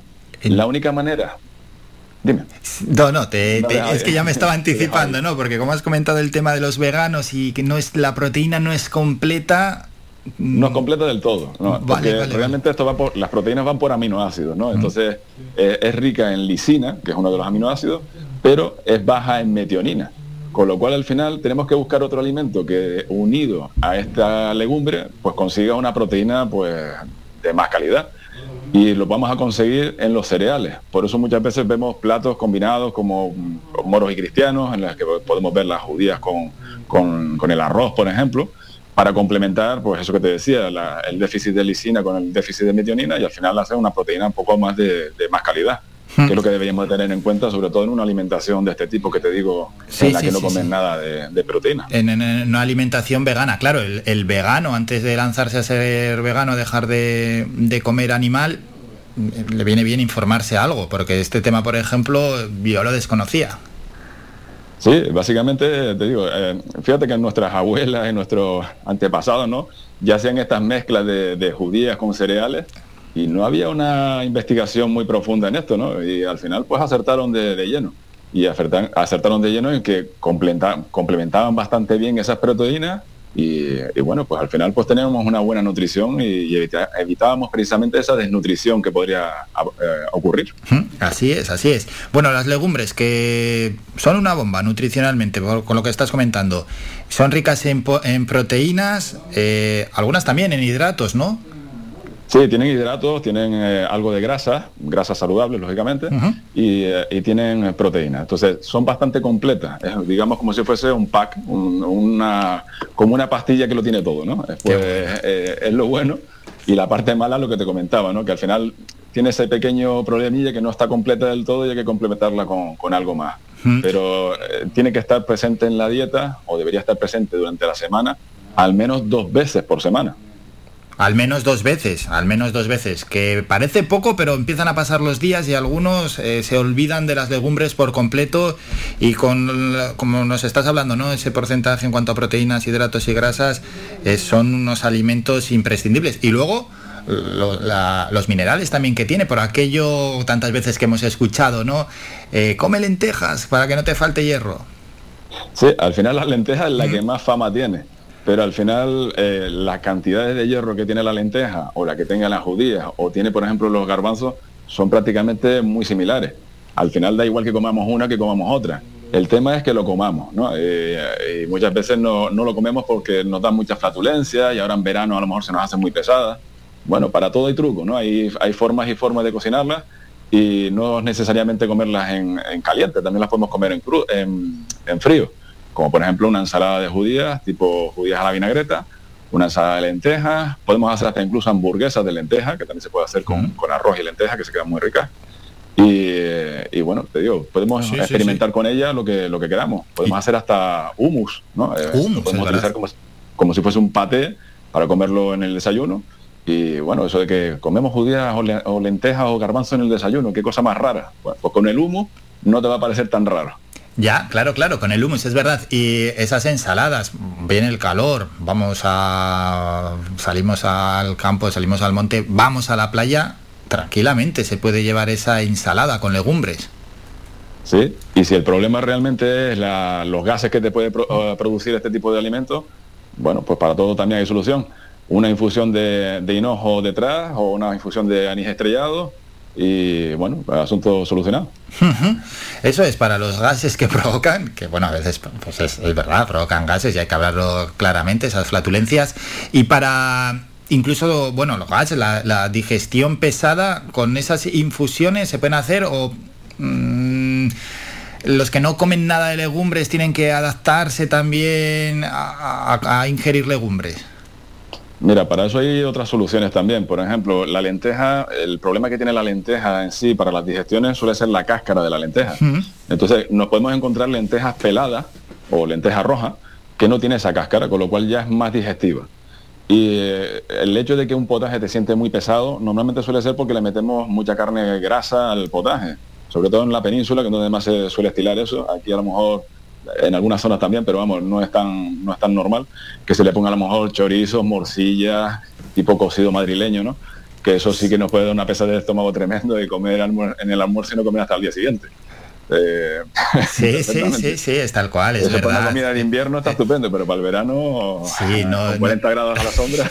no es lo mismo el cocido madrileño, una fabada en Asturias, que hacernos una ensaladita donde echamos unos garbanzos. Claro, claro, para la esa pesadez para- de estómago, es verdad. Claro, claro, y ahí, al final es legumbre. Bueno, qué bueno. ¿Y hay alguna legumbre así de estas de no voy a decir de última generación, pero que se han puesto de moda, típico marketing que, que se lanza? No sé, así que antes has comentado soja, bueno, pero es que al final la soja es de los alimentos más consumidos en el mundo. Claro, en España no es de, de toda la vida No se ha consumido no soja. muy normal en Ya. España, pero bueno, sí, es, es verdad que en, en Asia está muy acostumbrada la gente a comer soja. De hecho, ya venden soja para que te hagas potaje con ello también.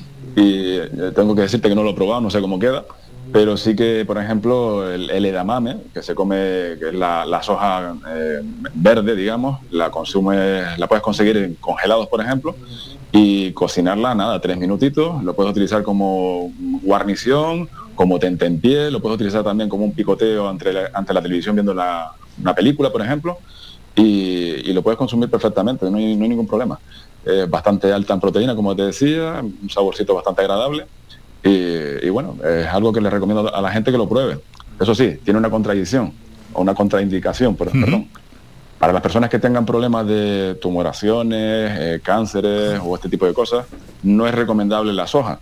¿vale? Entonces, esas personas son las únicas que estarían limitadas, pero como preventivo sí sirve, con lo cual las personas que no hayamos tenido ningún problema lo podemos tomar sin ningún problema. Vale, vale, vale, vale, buenísimo este apunte. Hablando de cáncer, que antes Iván has comentado el cáncer de colon, hay estudios que relacionan eh, la ingesta de legumbres beneficia para no tener cáncer de colon.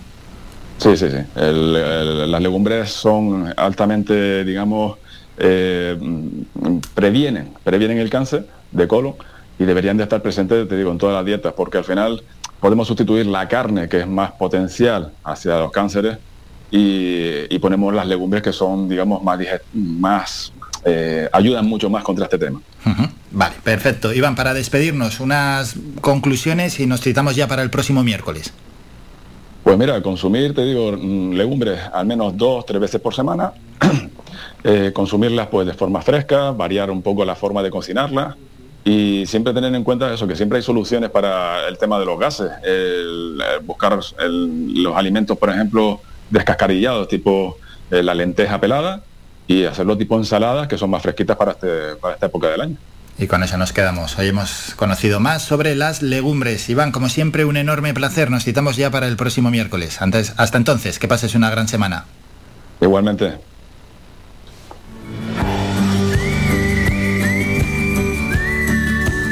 Qué bueno, ¿eh? Escuchar a Iván Tardón, a nuestro experto en nutrición. Hemos traído el tema de las legumbres, que puede parecer, bueno, porque todo el mundo no conoce las legumbres, pero ha explicado a la perfección los nutrientes que traen, la relación con el cáncer, cómo evitar, en cierta medida, las flatulencias también. Qué bueno, qué bueno todos los miércoles escuchar a Iván Tardón. Nos toca hacer un descanso, irnos a publicidad y volvemos con más asuntos aquí, en las mañanas de Faikan. Escuchas Faikan Red de Emisoras. Somos gente, somos radio. La última como a ti te gusta en tu corte de pelo? ¿Eres hombre o niño y quieres estar más guapo? Vente al salón de peluquería Tomás. Además, para tu comodidad, nos cerramos al mediodía. Importante siempre para atenderte como a ti te gusta. Pedir cita al 928 69 4009. Apunta bien, 928 69 4009. En la calle Leño Castillo 37, en las cuatro esquinas, San Juan Telde. Tu pelo merece el mejor trato y cuidado. Siempre en manos de profesionales. Salón de peluquería Tomás. De lunes a viernes a la una de la tarde en Radio Faicán hablamos de salud con el doctor Vázquez. Te ofrece claves y consejos para una vida más saludable. Y todo el año, las 24 horas del día te atienden el teléfono 644 92 91 90. Recuerda 644 92 91 90. Para más información visita joseluisvázquez.es o escribe a info arroba. Estará encantado de atenderte. Y no lo olvides, cuando necesites aliviar molestias, elige una cúrcuma de calidad. Elige Fitocur. En herbolarios y para farmacias, pide Fitocur, que te ayuda en casos de dolor e inflamación.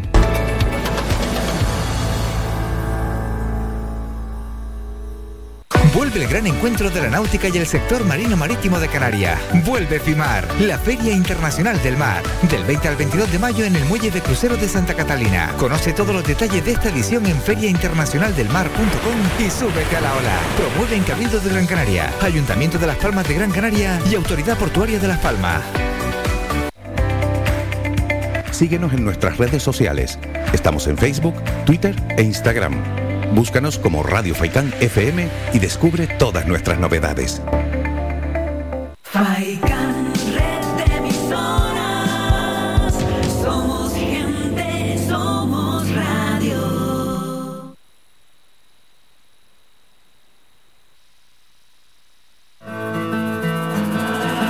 Hay mares de bruma y mares de luz.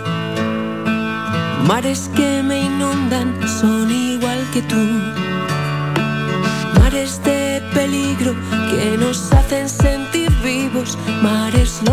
mares puros, mares cálidos. Igual que tú, igual que tú. Mares igual que tú. Igual que tú, igual que tú. Mares igual que tú. Igual que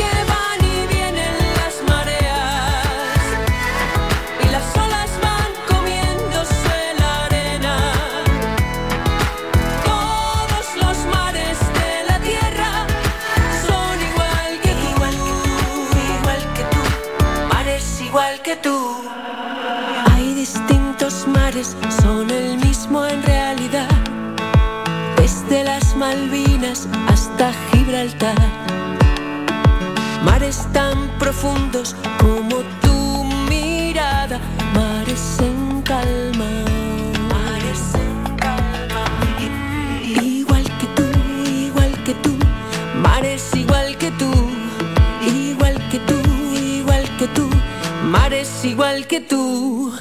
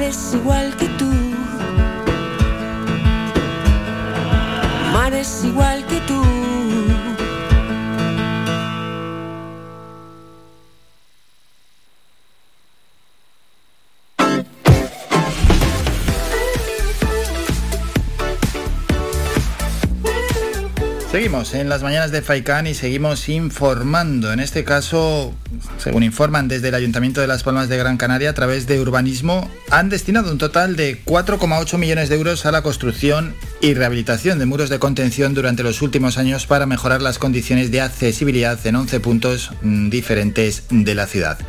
En estos momentos, el gobierno municipal está llevando a cabo cuatro actuaciones de rehabilitación de laderas y muros en la urbanización Cinco Continentes, San José, San Nicolás y San Roque. Estas obras, que están financiadas con cargo al plan de cooperación del Cabildo, se ejecutan en la avenida Parque Central y en las calles Cantabria, Teide y Florinda, respectivamente.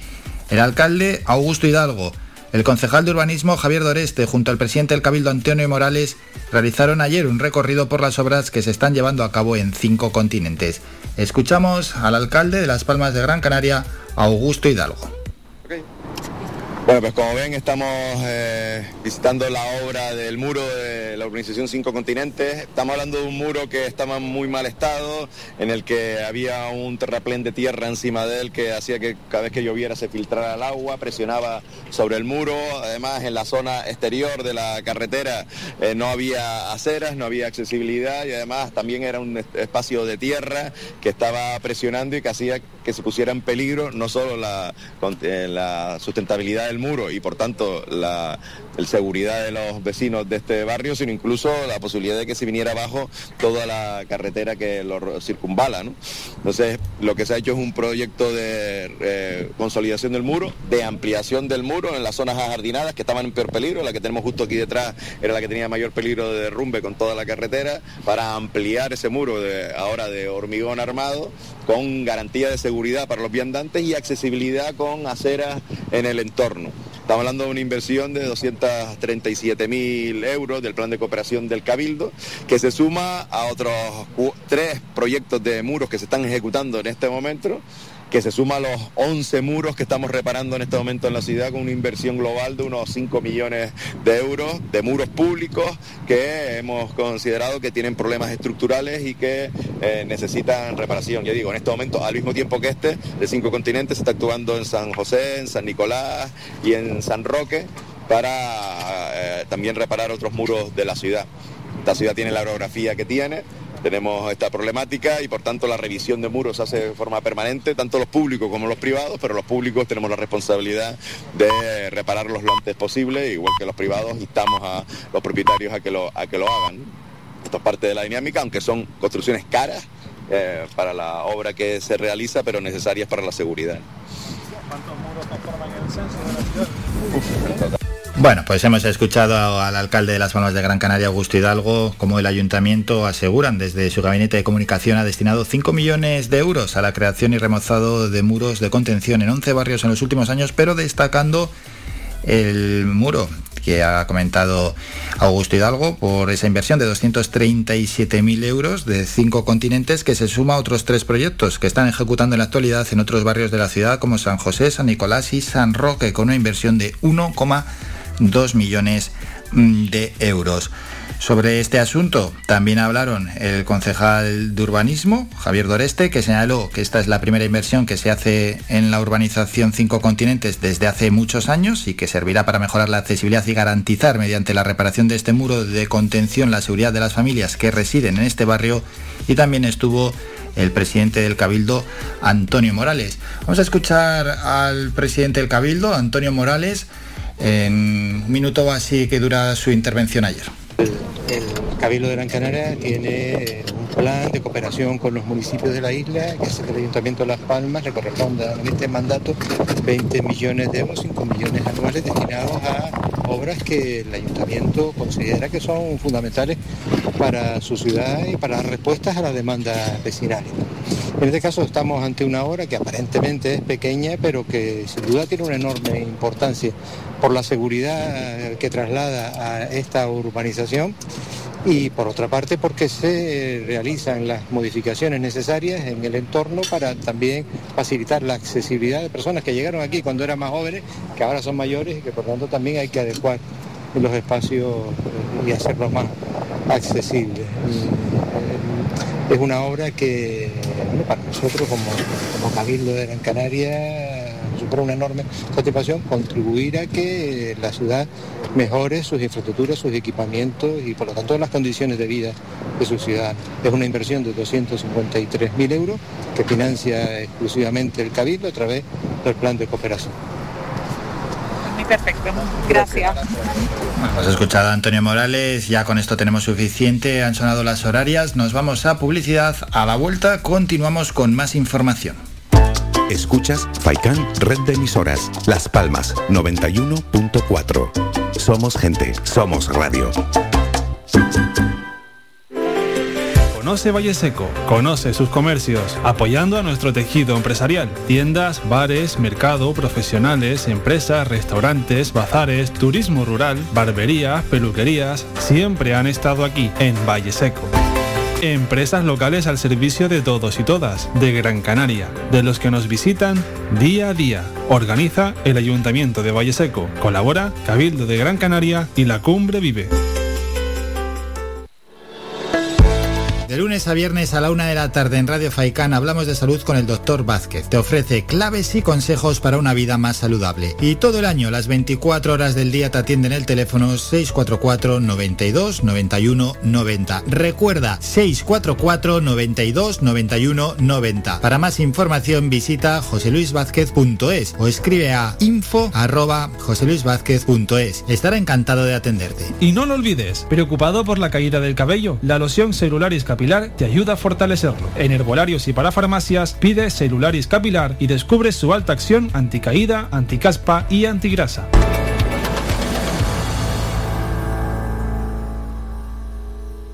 Transfórmate para el cambio. El programa Diginnova ofrece formación gratuita en innovación, transformación digital y sostenibilidad, además de prácticas remuneradas en empresas. Diginnova es un programa impulsado por la Agencia Canaria de Investigación, Innovación y Sociedad de la Información y financiado por el Fondo de Ayuda a la Recuperación para la Cohesión y los Territorios de Europa Next Generation EU a través de la Fundación Universitaria de Las Palmas. Somos música. Somos información. Somos entretenimiento. Eh, Somos vida. Somos Radio Faicán. Somos gente. Somos radio.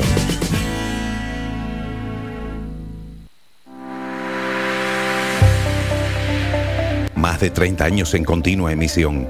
Amplia cobertura en las islas de Gran Canaria, Lanzarote y Fuerteventura. Y más de 300.000 oyentes mensuales nos convierten en la opción ideal para publicitar tu negocio. Aprovecha nuestros descuentos e infórmate sin compromiso en el 928 70 75 25. 928 70 75 25. Faikan Red de Emisoras. Somos gente. Somos radio.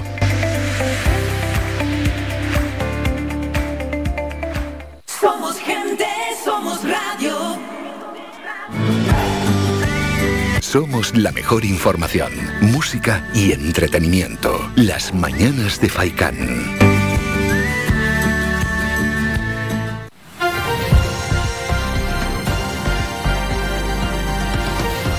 Noticias.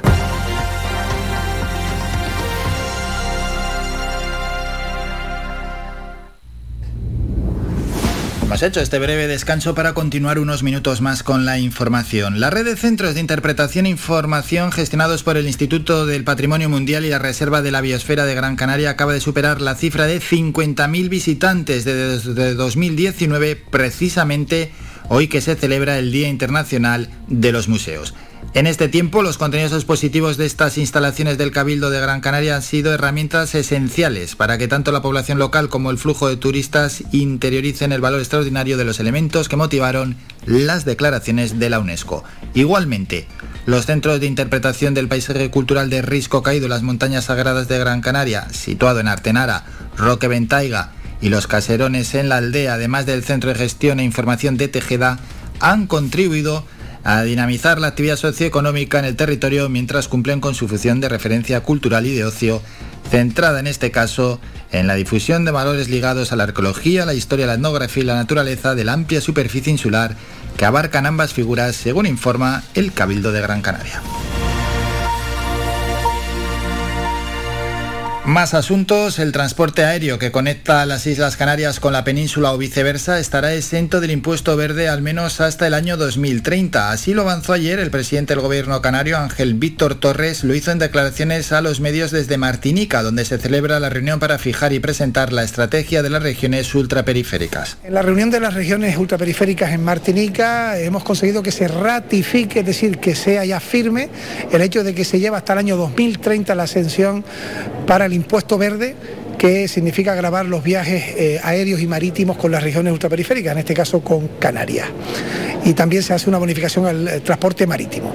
Sin embargo, no nos es suficiente, es un avance, pero tenemos que reclamar que sea más tiempo y que además también se haga de cualquier país que venga a Canarias y en los vuelos y también en el tráfico marítimo entre las islas. Ese es el avance que tenemos que conseguir con el compromiso que Canarias está demostrando de que estamos reduciendo la emisión de dióxido de carbono, que tenemos una agenda canaria de desarrollo sostenible, que estamos apostando claramente con las energías renovables y limpias. Espero que junto a Portugal y Francia podamos sacar esto adelante. En cualquier caso, hemos ratificado que hasta el año 2030 estaremos exentos de ese impuesto para el tráfico entre la península y Canarias. Más asuntos. En Telde, la alcaldesa Carmen Hernández y el concejal de Servicios Sociales Diego Ojeda y la consejera de Política Social del Cabildo Isabel Mena inauguraron esta semana la nueva sede del Centro de Rehabilitación Psicosocial, un centro que se trasladó en 2020 a la instalación municipal de la calle Maestra Chanita Ruiz y que ha sido objeto de varias obras para mejorar la atención a los usuarios y a sus familias.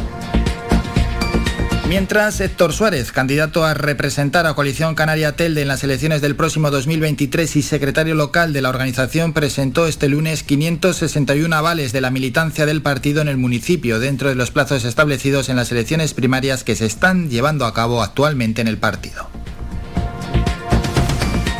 Nos vamos hasta Ingenio, donde alumnos de primer ciclo formativo de grado medio, ciclo medio de instalación frigoríficas y de climatización, el primer ciclo medio de gestión administrativa, segundo de bachillerato y segundo ciclo superior de administración y finanzas han recogido los premios de las segundas jornadas de emprendimiento del IES Ingenio. Se celebran bajo el lema Emprendimiento con Ingenio, una iniciativa del propio centro dirigida a dar a conocer el municipio desde la investigación, el conocimiento los productos típicos, los servicios, las tradiciones y sobre todo del tejido artesanal y comercial existente. La alcaldesa Ana Hernández, acompañada por las concejalas de Artesanía y Comercio y Educación Catalina Sánchez y Lorena Quintana, asistieron al acto de entrega acompañando a la directora del centro Francisca Muñoz y al profesorado que ha impulsado esta iniciativa. Escuchamos a la alcaldesa de Ingenio, Ana Hernández. Iniciativas como estas, con segundo año de concurso de emprendimiento en, un instituto en el que no solo se forma a nivel académico, sino que se forma para tener la posibilidad de que en un futuro puedan emprenderse en negocios que quizás ahora son una, un sueño, como, como decía antes en mi intervención, pero que en un futuro pueden llegar a ser realidad y formarlos desde ya y en su municipio, eh, conociendo su municipio, eh, sintiendo la identidad de él, es todavía un, un doble logro. Y terminamos en Mogán. Tras las gestiones de coordinación realizadas por el Ayuntamiento de Mogán, ayer se retiraron las pateras y cayucos que en las últimas semanas se han ido almacenando en el muelle de Arguineguín, algunas incluso hundidas en el mar. En total se eliminan una quincena de embarcaciones irregulares. Terminamos ya con esta información, vamos a escuchar un tema musical y seguimos informando, pero en este caso del mundo del deporte. Síguenos en nuestras redes sociales. Estamos en Facebook, Twitter e Instagram. Búscanos como Radio Faicán FM y descubre todas nuestras novedades. Macaco estuvo el domingo en Valsequillo, en el Festival Soltura, y ya que estuvo, que se llenó hasta arriba el troncón, esa área recreativa para bueno, ver a Macaco y disfrutar del Festival Soltura y a otros grupos también que actuaron, escuchamos a Macaco y Rosalén La Distancia. Que no logro reducir tan cerca de tus labios, lejano espacio que no puedo conquistar por mucho que me acerco a A diez metros te intuí, a cinco te vi sonreír. A un metro hablamos, a veinte centímetros me enamoré de ti. Distancia absurda Fue más fácil llegar a la luna. Dos cuerpos paralizados, dos labios que no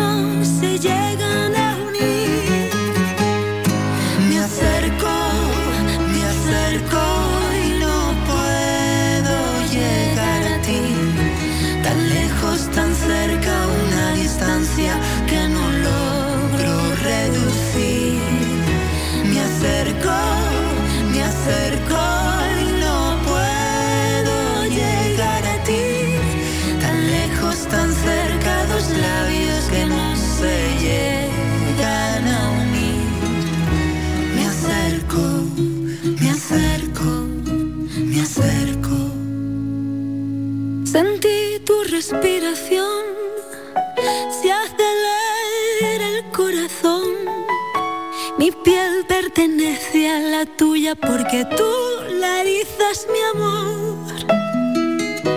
Los ojos no pestañean, el tiempo no se balancea.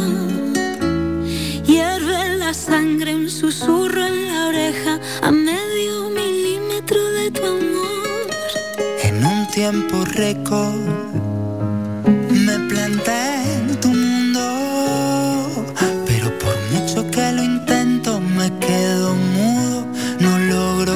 cruzar ese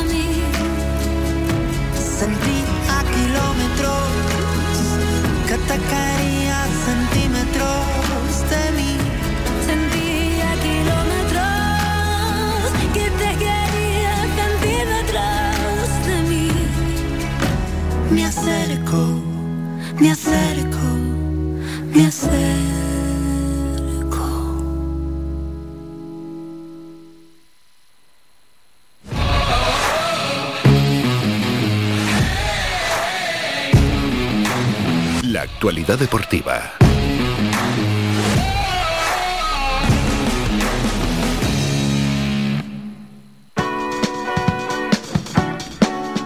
Hablamos de deporte, recordamos, Faikán Deportivo llega hoy como siempre a las 2 de la tarde con todo el contenido y toda la actualidad e información del mundo del deporte aquí en nuestra isla, en Canarias y en el resto del mundo, siempre que sea algo verdaderamente de interés general. Hablamos de Segunda División, ese partido clave que va a enfrentar desde las 9 de la noche el próximo sábado a la Unión Deportivo Las Palmas frente al Real Oviedo. Aarón que se han vendido ya 16.000 entradas para el partido ante el Oviedo. Ya no hay sitios ni en Naciente ni en la curva. Se ha completado. Al paso que va, lo vas a tener que ver o en casa o en el bar. Ya veremos. Que estás ahí, que si ir, que si no voy, que si ya veré, que si... Pues están agotando las entradas. 16.000 se han vendido ya. Se va... Es posible ¿eh? que se llene Ojalá, ojalá el estadio Gran Canaria. Bueno, va a haber un ambientazo brutal, casi mejor que frente al Tenerife. Lo dicho, el partido es a las 9 de la noche.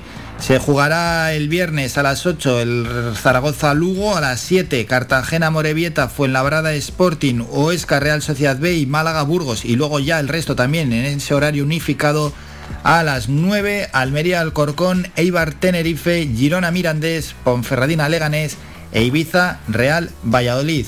Que nadie se pierda ese Unión Deportiva Las Palmas el sábado frente al Oviedo a las 9 de la noche. Vamos a escuchar al delantero Armando Sadiku en, un- en los medios del club en un audio bastante interesante, por cierto, lo que nos va a decir es un- que es un ejemplo de superación Armando Sadiku, quien no lo ha tenido nada fácil, pero que a base de esfuerzo y de trabajo ha conseguido que los sueños se cumplan. Era mi sueño que mi papá no trabajaba más cuando, cuando era pequeño, mi mamá no trabajaba más. Eh, todos mis sueños se, se cumplieron. Eh, cuando empecé el primer contrato de profesional, la primera cosa que he hecho a no trabajar mis padres. Eh, hago mucho por la familia, eh, por la gente más cercana, amigos. Cuando hablo de mi país me emociono porque es un país que fue como cerrado por casi 50 años. Y ahora poco a poco están todos mirando que las personas no son como, como a veces en algún país se habla mal de Albania. Pero es, es muy, muy diferente. Es como, como país, como eh, riqueza, tiene de todo. Cuando yo juego, no solo estoy representando Las Palmas, pero estoy representando en mi país también, en mi nación también. Entonces busco siempre de ser un ejemplo en, en el campo y fuera del campo. Armando Sadiku, jugador de la Unión Deportiva Las Palmas. Por cierto, este fin de semana se jugará ya la última jornada en Primera División con cosas en juego, determinados puestos en Europa y un puesto para descender a Segunda División. Viernes a las 8, Rayo Levante y también el Madrid Betis. El sábado 4 y media, Valencia Celta de Vigo.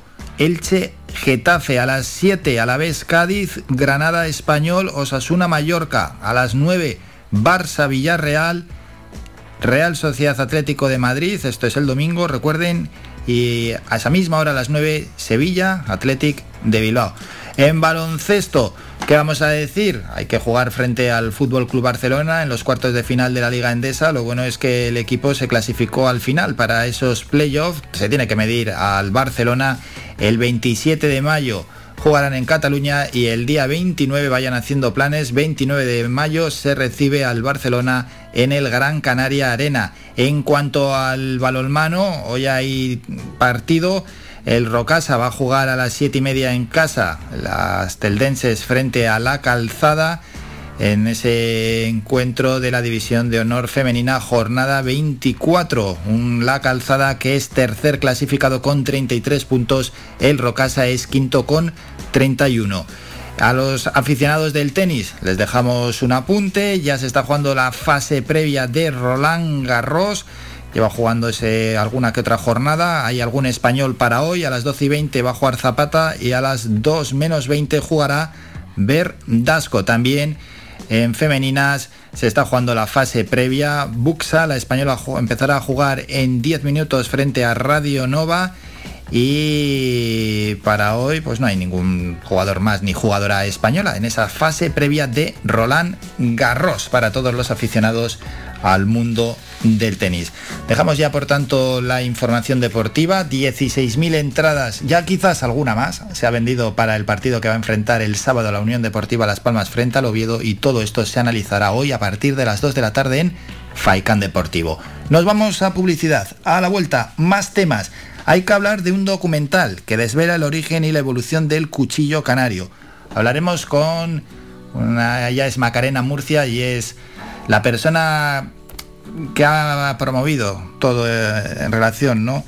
O responsable de este proyecto, de este documental y que es técnico de la FEDAC, se llama Macarena Murcia. Con ella hablamos a la vuelta de publicidad.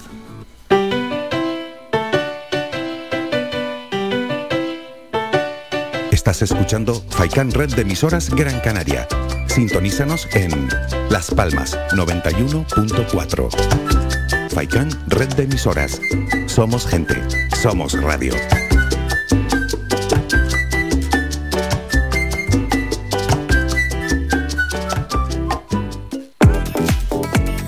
A cualquier hora y para cualquier problema, Llegan los coches amarillos. Llega Desatascos Jumbo 928 230265. Desatascos domésticos industriales y de redes ayuntamientos. Vaciado de pozos, achique de agua, aljibes o por lluvias. Tratamiento de legionela. Trabajos en todo tipo de embarcaciones. 638 748 731. Limpiezas de choque y localización de arquetas ocultas. Más de 34 años sin descanso. 24 horas sin excepción. 928 230265. Pioneros en limpieza de estanques y redes heredades de agua. No contrate intermediarios. Llámenos directo y ahorre tiempo y dinero. 638 748 731.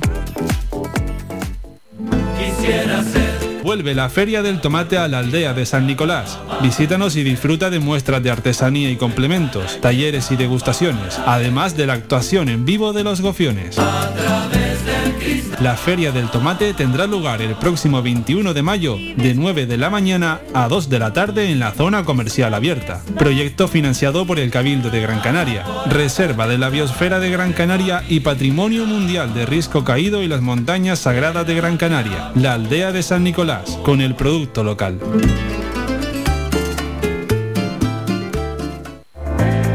Faikán Red de Emisoras, emitiendo desde Gran Canaria, Lanzarote y Fuerteventura para el mundo. Escúchanos en internet www.radiofaikan.com.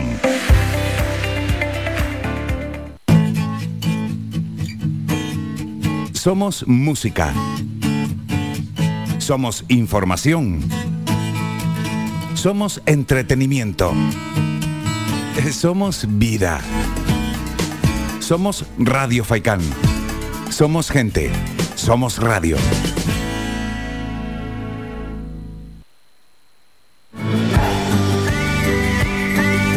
Escuchas Las Mañanas de Faikán con Álvaro Fernández.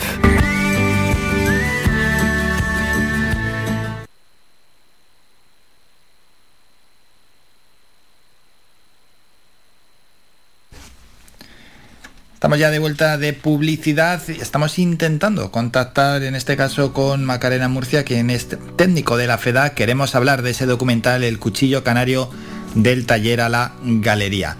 Vamos a ver si en nada, en unos segundos ya tenemos a Macarena y podemos hablar de este asunto que además tenemos muchísimas ganas.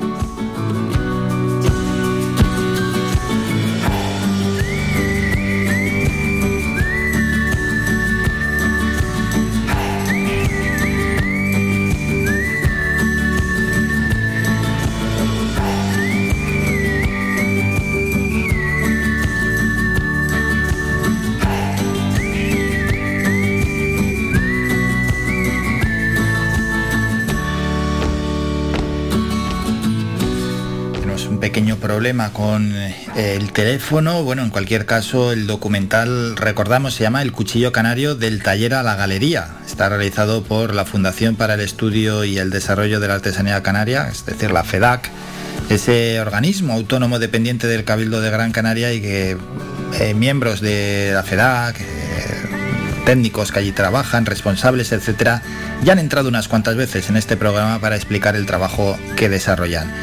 El objetivo de este trabajo audiovisual es visibilizar la historia y el mundo ¿no? en el que se ha desarrollado este objeto, un objeto que es símbolo identitario de la cultura insular, sin duda alguna, y además lo hace desde diferentes miradas, la del cuchillero, la del coleccionista, la del investigador o la del cliente usuario, ¿no? Cuchillo canario o cuchillo de cabo piezas, ya lo saben los oyentes, es un instrumento de corte totalmente artesanal, una herramienta de trabajo. Fue muy apreciada en el pasado por sus portadores y que ha formado parte de la sociedad isleña desde hace más de 200 años. Este objeto ya ha dejado de ser una pieza más en la producción de una herrería y ya forma parte de la colección de particulares o incluso algunas veces lo hemos visto exhibido ¿no? en galerías de arte, se ha hecho trabajos, ha hecho exposiciones sobre el cuchillo canario, ha caído en desuso, pero bueno, eh, estos documentales y estos trabajos sirven para conocer el origen y la evolución del cuchillo canario. A quien ya tenemos, después de esta explicación, es a la técnico de la FEDAC, a Macarena Murcia, a quien ya saludamos. Macarena, buenos días. Hola, muy buenos días. ¿Qué tal? ¿Cómo surge la idea de realizar el documental El cuchillo canario del taller a la galería? Bueno, el, este documental se une a una línea de trabajo que lleva realizando la FEDA desde prácticamente su inauguración, que es un poco divulgar, dar a conocer todos los oficios artesanos tradicionales que han estado formando parte, ¿verdad? Que tengo la garganta. Vale, vale. Bueno, vamos poco a poco a ver si va aguantando la garganta. Vale, vale, muy bien, perdona. Bien. Eso. Estabas comentando los, los objetivos claros ¿no? que tiene la FEDAC a la hora de, organi- de realizar este documental. De recuperar todos esos saberes, conocimientos asociados a nuestra cultura tradicional. Y el cuchillo canario, pues es algo más que un que unos saberes, que un oficio, es un, un objeto que ha pasado de ser una herramienta de trabajo a ser un objeto de galería, de una galería de arte. Por eso su, su título, ¿no? El cuchillo canario del taller a la galería. Hmm, Se puede decir que ha caído ya en desuso, ¿no? Y que es una pieza casi casi de coleccionista. Exact- más que en desuso, porque se sigue comprando, además Mm. los cuchilleros lo dicen, que no paran de tener de tener encargos, pero ya no es eso simplemente esa herramienta que formaba parte del ajuar de un agricultor, un pastor de la isla. Hoy en día ya cuando uno lo compra, lo adquiere, compra como algo de nuestra cultura, de nuestra identidad, y no solo para nosotros, sino para regalar, ¿no? Entonces que hoy es un, símbolo identitario de, de nuestra cultura. El documental que tiene que servir, por tanto, para conocer la historia del cuchillo canario y también la evolución que sufrió, lógicamente, porque no es lo mismo el cuchillo que se realizaba en una época, luego fue, en cierta medida, claro, perfeccionándose y mejorando. Exacto, sí, a través de ese cuchillo, de diferentes miradas, desde los cuchilleros que lo han elaborado durante décadas, algunos cuchilleros que vienen de tradición familiar, que son la cuarta generación, sus padres, sus abuelos y bisabuelos fueron herreros y uno de los objetos que elaboraban en sus herrerías era el cuchillo canario y ya la última generación se ha especializado solamente en el cuchillo canario. También encontramos otros cuchilleros que nos hablan en el documental, que son cuchilleros que eran profesionales de otras cosas, se han enamorado de ese cuchillo, han dejado su profesión y se han dedicado exclusivamente a elaborar ese cuchillo. Tenemos la de coleccionistas, de estas personas que han visto en este, este objeto ese símbolo de identidad, ese trabajo artístico que tiene su cabo, de esas incrustaciones de metal en, la, en los aros de, de, cuernos y que han estado por el mundo buscando ejemplares. Y después también tenemos la mirada de los investigadores que buscan cómo surge este cuchillo en Gran Canaria, cuáles podrían ser sus antecedentes, de dónde lo, se pudo haber traído, cómo se elabora, cuáles fueron sus primeros cuchilleros y cómo se ha ido transformando el cuchillo en medida, en tipologías, en materiales, a lo largo de esos 200 años que forma parte de nuestra cultura. Porque con el documental, mm, en la previa que se realizó, eh, esas entrevistas, hubo también documentación, declaraciones. Exacto, vamos el cuchillo canario, igual como tú comentabas antes, la FEDA ha hecho investigaciones sobre diferentes oficios artesanos tradicionales. Entonces hay varias publicaciones editadas por nosotros, de investigaciones que se hacen en la propia FEDAC, o a veces apoyamos a otros investigadores. Entonces ya sabíamos, pues, el cuchillo canario, lo importante que era a nivel de, elaboración como a nivel tipológico.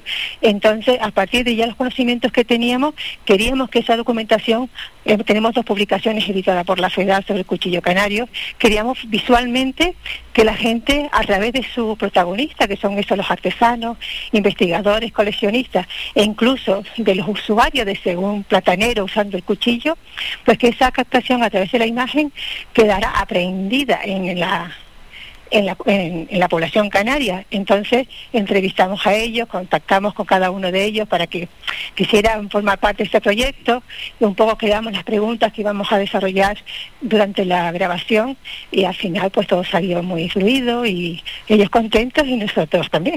Sí, y gracias al documental, ¿qué se ha aprendido? Porque claro, si escuchamos a, a la gente en la calle también, ¿no? Aquí cada uno se coge sus propios méritos, ¿no? El cuchillo na- canario nació aquí y aquí el cuchillo canario es mejor que en cualquier otro municipio. Bueno, quizás el documental sirve también para despejar esas incógnitas, ¿no? En torno a- al origen y a, y a ciertas leyendas que hay en torno al cuchillo canario. Eh, bueno, a través del documental, precisamente eso, con los investigadores, pues son un trabajo serio, eh, por eso la FEDA está ahí, ahí detrás, que han ido a ver cuáles son los, los testimonios más antiguos que se tiene del cuchillo canario y podemos hablar ya de las cunas del posible cuchillo canario en la isla de, de Gran Canaria, que es un cuchillo prácticamente exclusivo de esta isla, los posibles origen de ese, de ese cuchillo, de qué otro lugar podía haber venido ese trabajo de, de incrustaciones en en el cuerno de, de animales. Entonces, más un poco ahí visualizando esa, ese posible origen, ese papel que tuvo ese cuchillo canario, porque a pesar de ser una herramienta de trabajo, ya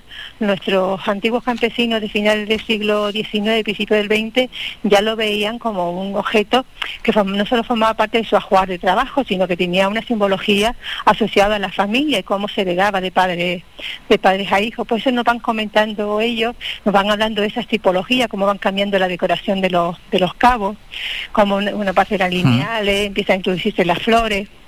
Eh, cómo te habla también un coleccionista de cómo han contado cuchillos canarios pues en Francia, en Alemania, en Estados Unidos. Es decir, que nos vamos a quedar con unas ideas eh, totalmente certeras, certe- certeras de lo que ha sido la historia del cuchillo canario, pero que también te abre más hipótesis, que es lo bueno de una investigación, que nunca se cierran, sino que abren nuevos caminos, ¿no? Para que siga habiendo investigadores, coleccionistas y cuchilleros que vean en el cuchillo como un, un pasado, un presente, pero también un futuro, ¿no? Claro, y ese trabajo de investigación puede situar incluso que el origen del cuchillo esté en Telde o esté en Santa María de Guía. Exacto, ellos hablan de las posibles cunas, ambos, ambos lugares, por eso la, la presentación del documental van a ser en esas posibles cunas. Será hoy en, en Telde y el 29 de junio será Santa María de Guía, para que un poco ambas cunas tengan su presentación oficial de, de este testimonio de sus protagonistas. Esto no es fácil de saber tampoco, pero el cuchillo canario en algún momento se utilizaba como arma defensiva. Eh, según algunos testimonios que recogen también los investigadores, etcétera, normalmente los, los, los canarios, cuando los canarios campesinos, cuando iban a trabajar, lo que hacía que tiraban el cuchillo lejos. Además, Olivia Stone, cuando en su obra, en su viaje por Canarias a finales del siglo XIX, lo comenta. Sé que una de las formas de que ella vio a los canarios cuando iban a trabajar, que llevaban, portaban siempre en su vaina, en su cintura, el cuchillo canario, como cuando iban a pelearse entre ellos, lo tiraban. Pero también hay testimonios de que en un momento dado, pues, los nervios se, se nubla la cabeza y lo utiliza, pero siempre se elaboró nunca nunca como arma, sino siempre como herramienta de, de trabajo. Y está claro que, bueno, es una herramienta muy masculinizada. Eh, sí, normalmente estas herramientas siempre lo llevaban los agricultores y los pastores en su quehacer eh, diario, pero también, y muchos artesanos también en su trabajo, cesteros, etcétera, pues solían tenerlo también para cortar la fibra de vegetal, pero también se hacían unos modelos de cuchillo pequeñitos, que suelen llamar cuchillo de costura, que era para cortar lo- los hilos, es decir, un modelo que solían hacer a veces los cuchilleros para las mujeres de la casa, etcétera.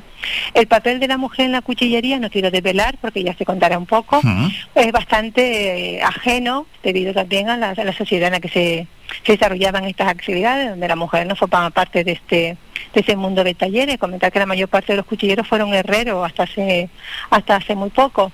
Entonces la mujer en ese tipo de actividades no, no estaba, formaba parte más, bien de lo que es el, el ámbito doméstico, la vida de la casa, agricultura y subsistencia, y el cuidado de la familia y algún que otro oficio artesano más doméstico, asociado a los tejidos, fibras vegetales blandas, etcétera. Pero eso no quiere decir que hubiera mujeres que ayudaran en los talleres a sus padres, sus maridos, etcétera. Estamos hablando de un ambiente familiar, de trabajos, talleres cercanos a la casa y que eran actividades económicas, por lo cual una ayuda en momentos de gran demanda siempre va, va a existir. La familia, madre, hijos, siempre van a estar alrededor de, de aquel oficio que da de comer a la familia. Qué bueno todo lo que se ha avanzado en el conocimiento del cuchillo canario y en ese perfeccionamiento, Macarena, que nos has comentado tanto de la hoja como del mango. Exacto, ambos, tanto como cabos, han ido pues introduciendo nuevos metales que se han ido pues descubriendo, nuevas técnicas también en la, en la mejora de la que es la, forja del cuchillo, en las mejoras también a veces de lo que es las terminaciones de los cabos, la, inclusión a veces como temas de nuevos temas decorativos o de materiales para trabajar en esos temas decorativos, es decir, todos los objetos artesanos, tanto del pasado, presente y futuro, siempre han tenido una evolución, nunca son objetos totalmente eh, encapsulados en el tiempo, van evolucionando. A veces en un momento de evolución es muy lenta, como la tecnología, pues en los últimos 50 años hemos, visto cómo ha evolucionado rápidamente, pero hasta ese momento, hasta los años 50, 60 del siglo XX, la evolución tecnológica era muy lenta, ¿no? Entonces los objetos, las técnicas, los oficios evolucionaban también lentamente. Entonces el cuchillo sí que ha- en estos últimos 50 años ha tenido una gran evolución, igual que otros oficios, y eso lo vemos con la incorporación de nuevos materiales que hace que el cuchillo también se pueda incorporar no solo como herramienta de trabajo, sino incluso sus trabajos en joyería, en cubertería, etcétera, etcétera. Y este trabajo, este documental, El Cuchillo Canario del taller a la galería, que se suma a otros tantos que ya se vienen desarrollando y que se desarrollarán, por tanto, por parte de la FEDAC. Sí, sí, nosotros estamos trabajando en numerosos oficios artesanos, intentando visibilizar estas técnicas artesanas tradicionales e históricas, donde cualquier la población pueda ver cómo estos profesionales pues conocen las materias primas con las que están trabajando, cómo la- la- las transforman para convertirlas en materiales idóneos para el, el objeto que van a desarrollar, esos saberes aso- asociados a, eso- a esa cadena productiva que, que incide, incide en esa transformación y cómo ese producto final, pues al final va- iban, iban a tener en, su momento, en un momento dado unas utilidades muy concretas dentro del desarrollo económico y social de la sociedad tradicional. Entonces, todos estos, estos documentales, digo, de fibras vegetales, alfarería, tejidos, etcétera, en la FEDA ahora mismo hemos hecho unos treinta y pico documentales que están colgados en la página web de la FEDA, en YouTube de FEDA, para que cualquier parte del mundo puedan ver a estos artesanos y artesanas pues trabajando y con gran parte de materiales que ellos recogen en el entorno insular, elaboraban objetos imprescindibles y necesarios en la vida hasta hace muy poquitos años. Bueno, pues un trabajo enorme, sin duda alguna. Y ya para terminar, ¿dónde y cuándo ver el documental? Hoy lo presentamos en Telde a las 6 de la tarde en la Casa Condal y a partir de mañana estarán colgadas en la página web de la FEDA y también en YouTube de FEDA para que cualquier persona lo pueda ver desde su casa tranquilamente. Y el 29 de junio pues también haciendo honor a lo que es otra de las cunas del cuchillo canario que es Santa María de Guía pues en el Teatro de Santa María de Guía también se, se proyectará este, este documental. Y como hoy también ahí no solo presentaremos el documental sino sus protagonistas los cuchilleros coleccionistas e investigadores pues estarán a disposición del público a contestar todas las preguntas, eh, opiniones, ideas, eh, hipótesis que pueda tener el público y con ellos pues hacer una, una jornada de reflexión y de divulgación del cuchillo canario. Qué bueno, ya lo han escuchado los oyentes, el cuchillo canario del taller a la galería. Y nos lo ha explicado con total detenimiento y a la perfección la técnico de la FEDAC, Macarena Murcia. Macarena, muchísimas gracias por estos minutos. Un saludo. Muchas gracias a ustedes y un, un saludo enorme. Gracias. Visita nuestra página web www.radiofaikan.com y descubre las últimas noticias, entrevistas y novedades de nuestros programas, así como volver a escuchar tus programas favoritos en repetición. www.radiofaikan.com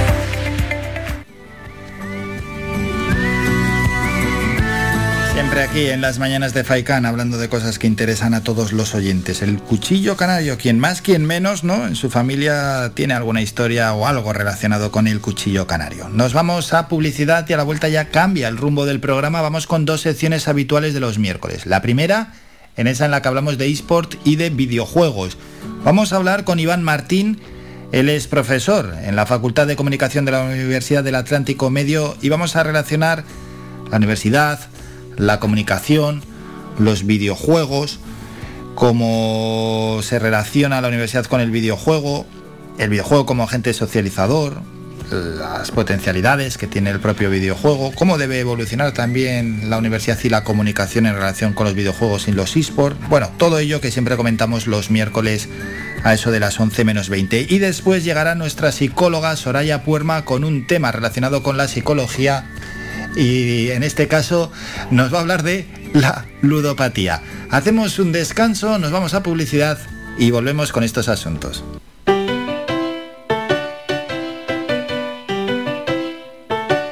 Estás escuchando Faikan Red de emisoras Gran Canaria. Sintonízanos en Las Palmas 91.4. Faikan Red de emisoras. Somos gente. Somos radio.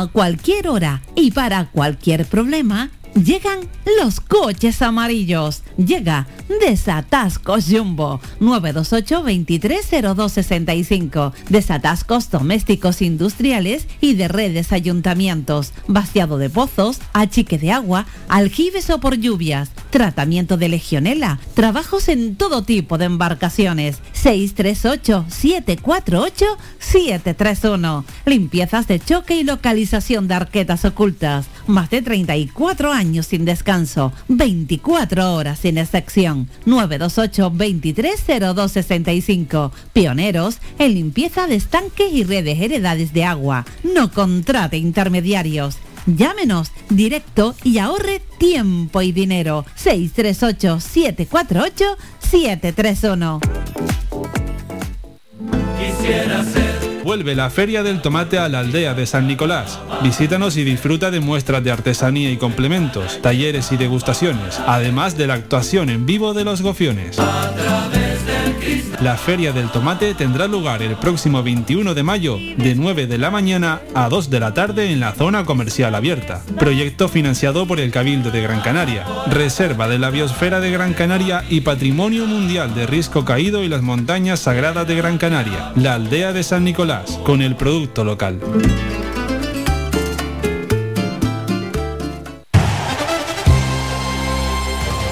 Soy Manolo Morales y te espero de lunes a viernes en la red de emisoras de Radio Faicán de 2 a 4 de la tarde con el deporte y con la mejor música. Te esperamos. Faikan Red de emisoras, emitiendo desde Gran Canaria, Lanzarote y Fuerteventura para el mundo. Escúchanos en internet www.radiofaikan.com.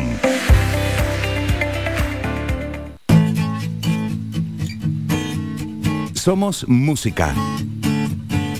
Somos información. Somos entretenimiento. Eh, Somos vida. Somos Radio Faikán. Somos gente. Somos radio.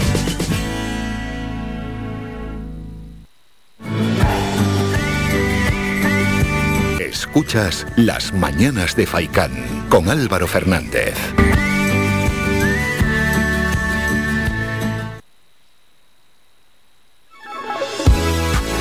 Los esports en la onda.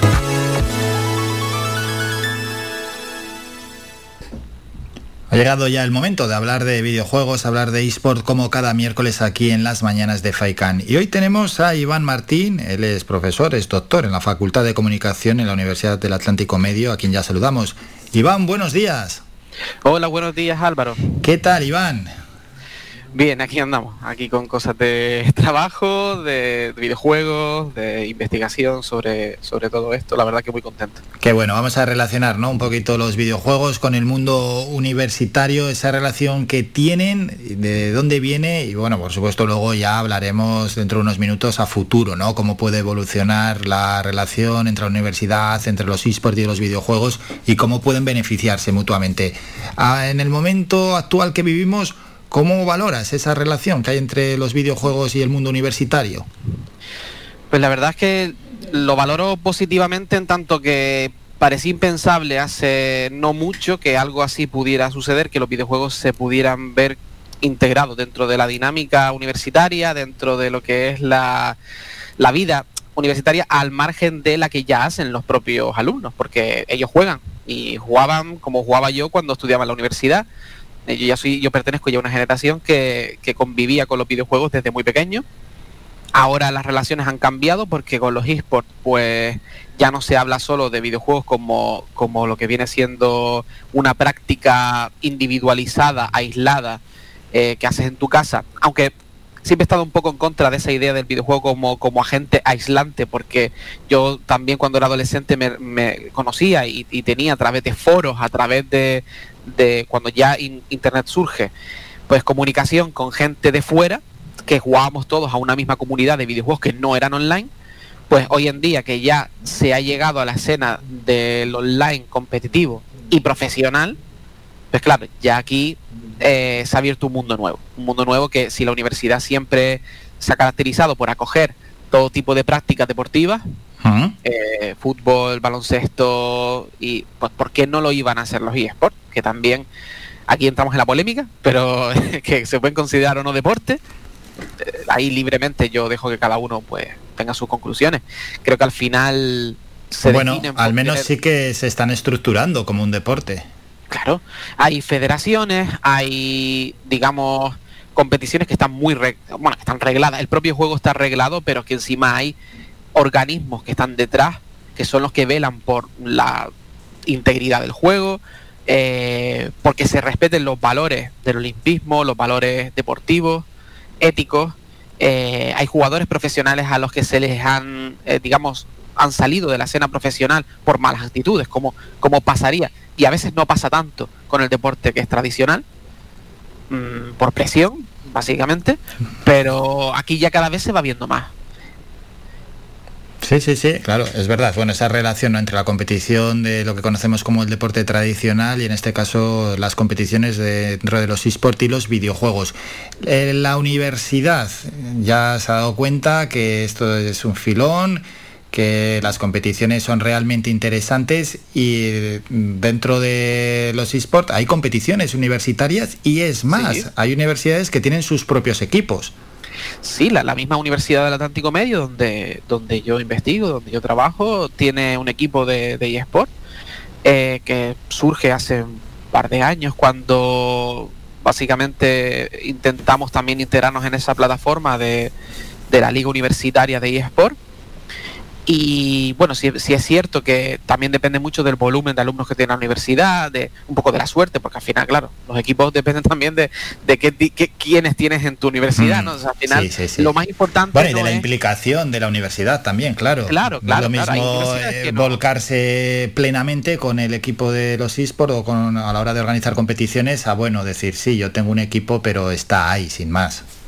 Claro, aquí la diferencia estaba en que yo tenía un interés ya también, no solamente por, por mi trabajo, por lo que investigo sobre los eSports, porque he estado detrás un poco de los perfiles que, que definen al jugador de, de eSport o de videojuegos, porque me ha interesado siempre esa parte, bueno, me han interesado varias, pero sobre todo esa parte que tiene que ver con eh, el jugador, ¿no? El jugador como, como persona que se relaciona, que, que tiene que convivir en un entorno digital, eh, interactivo y que también tiene una vida fuera, ¿no? También por un ámbito personal. Hmm. Sí, porque ese perfil del jugador realmente cuál es, porque ya- ya conocemos y a veces es que leemos incluso opiniones, y a veces hasta en medios de comunicación de gente que realmente es ajena ¿no? a los videojuegos, hablando del perfil de, de los jugadores y, y hablando, claro, de manera negativa. Claro, no se puede tampoco desdeñar que existe esa, esa faceta negativa dentro de los perfiles. Existe, está. Por, por eso hay que estudiarlo, por eso hay que trabajarlo, por eso existe la necesidad de integrar los eSports en el ámbito educativo, porque eh, sí que ha habido a lo largo de la historia mucho eh, empeño por parte de la comunidad educativa universitaria pues de estudiar los medios en general, medios de comunicación masivos, la televisión, el cine. Eh, cuando llegan los videojuegos, digamos que no hay una apertura mental al principio para, para tratarlo como debería. Y al final la realidad de muchos jóvenes, y no tan jóvenes, es que pasan muchas horas jugando videojuegos. Entonces, ¿cuáles son esos perfiles? Está ese perfil, vamos a llamarlo así, tóxico.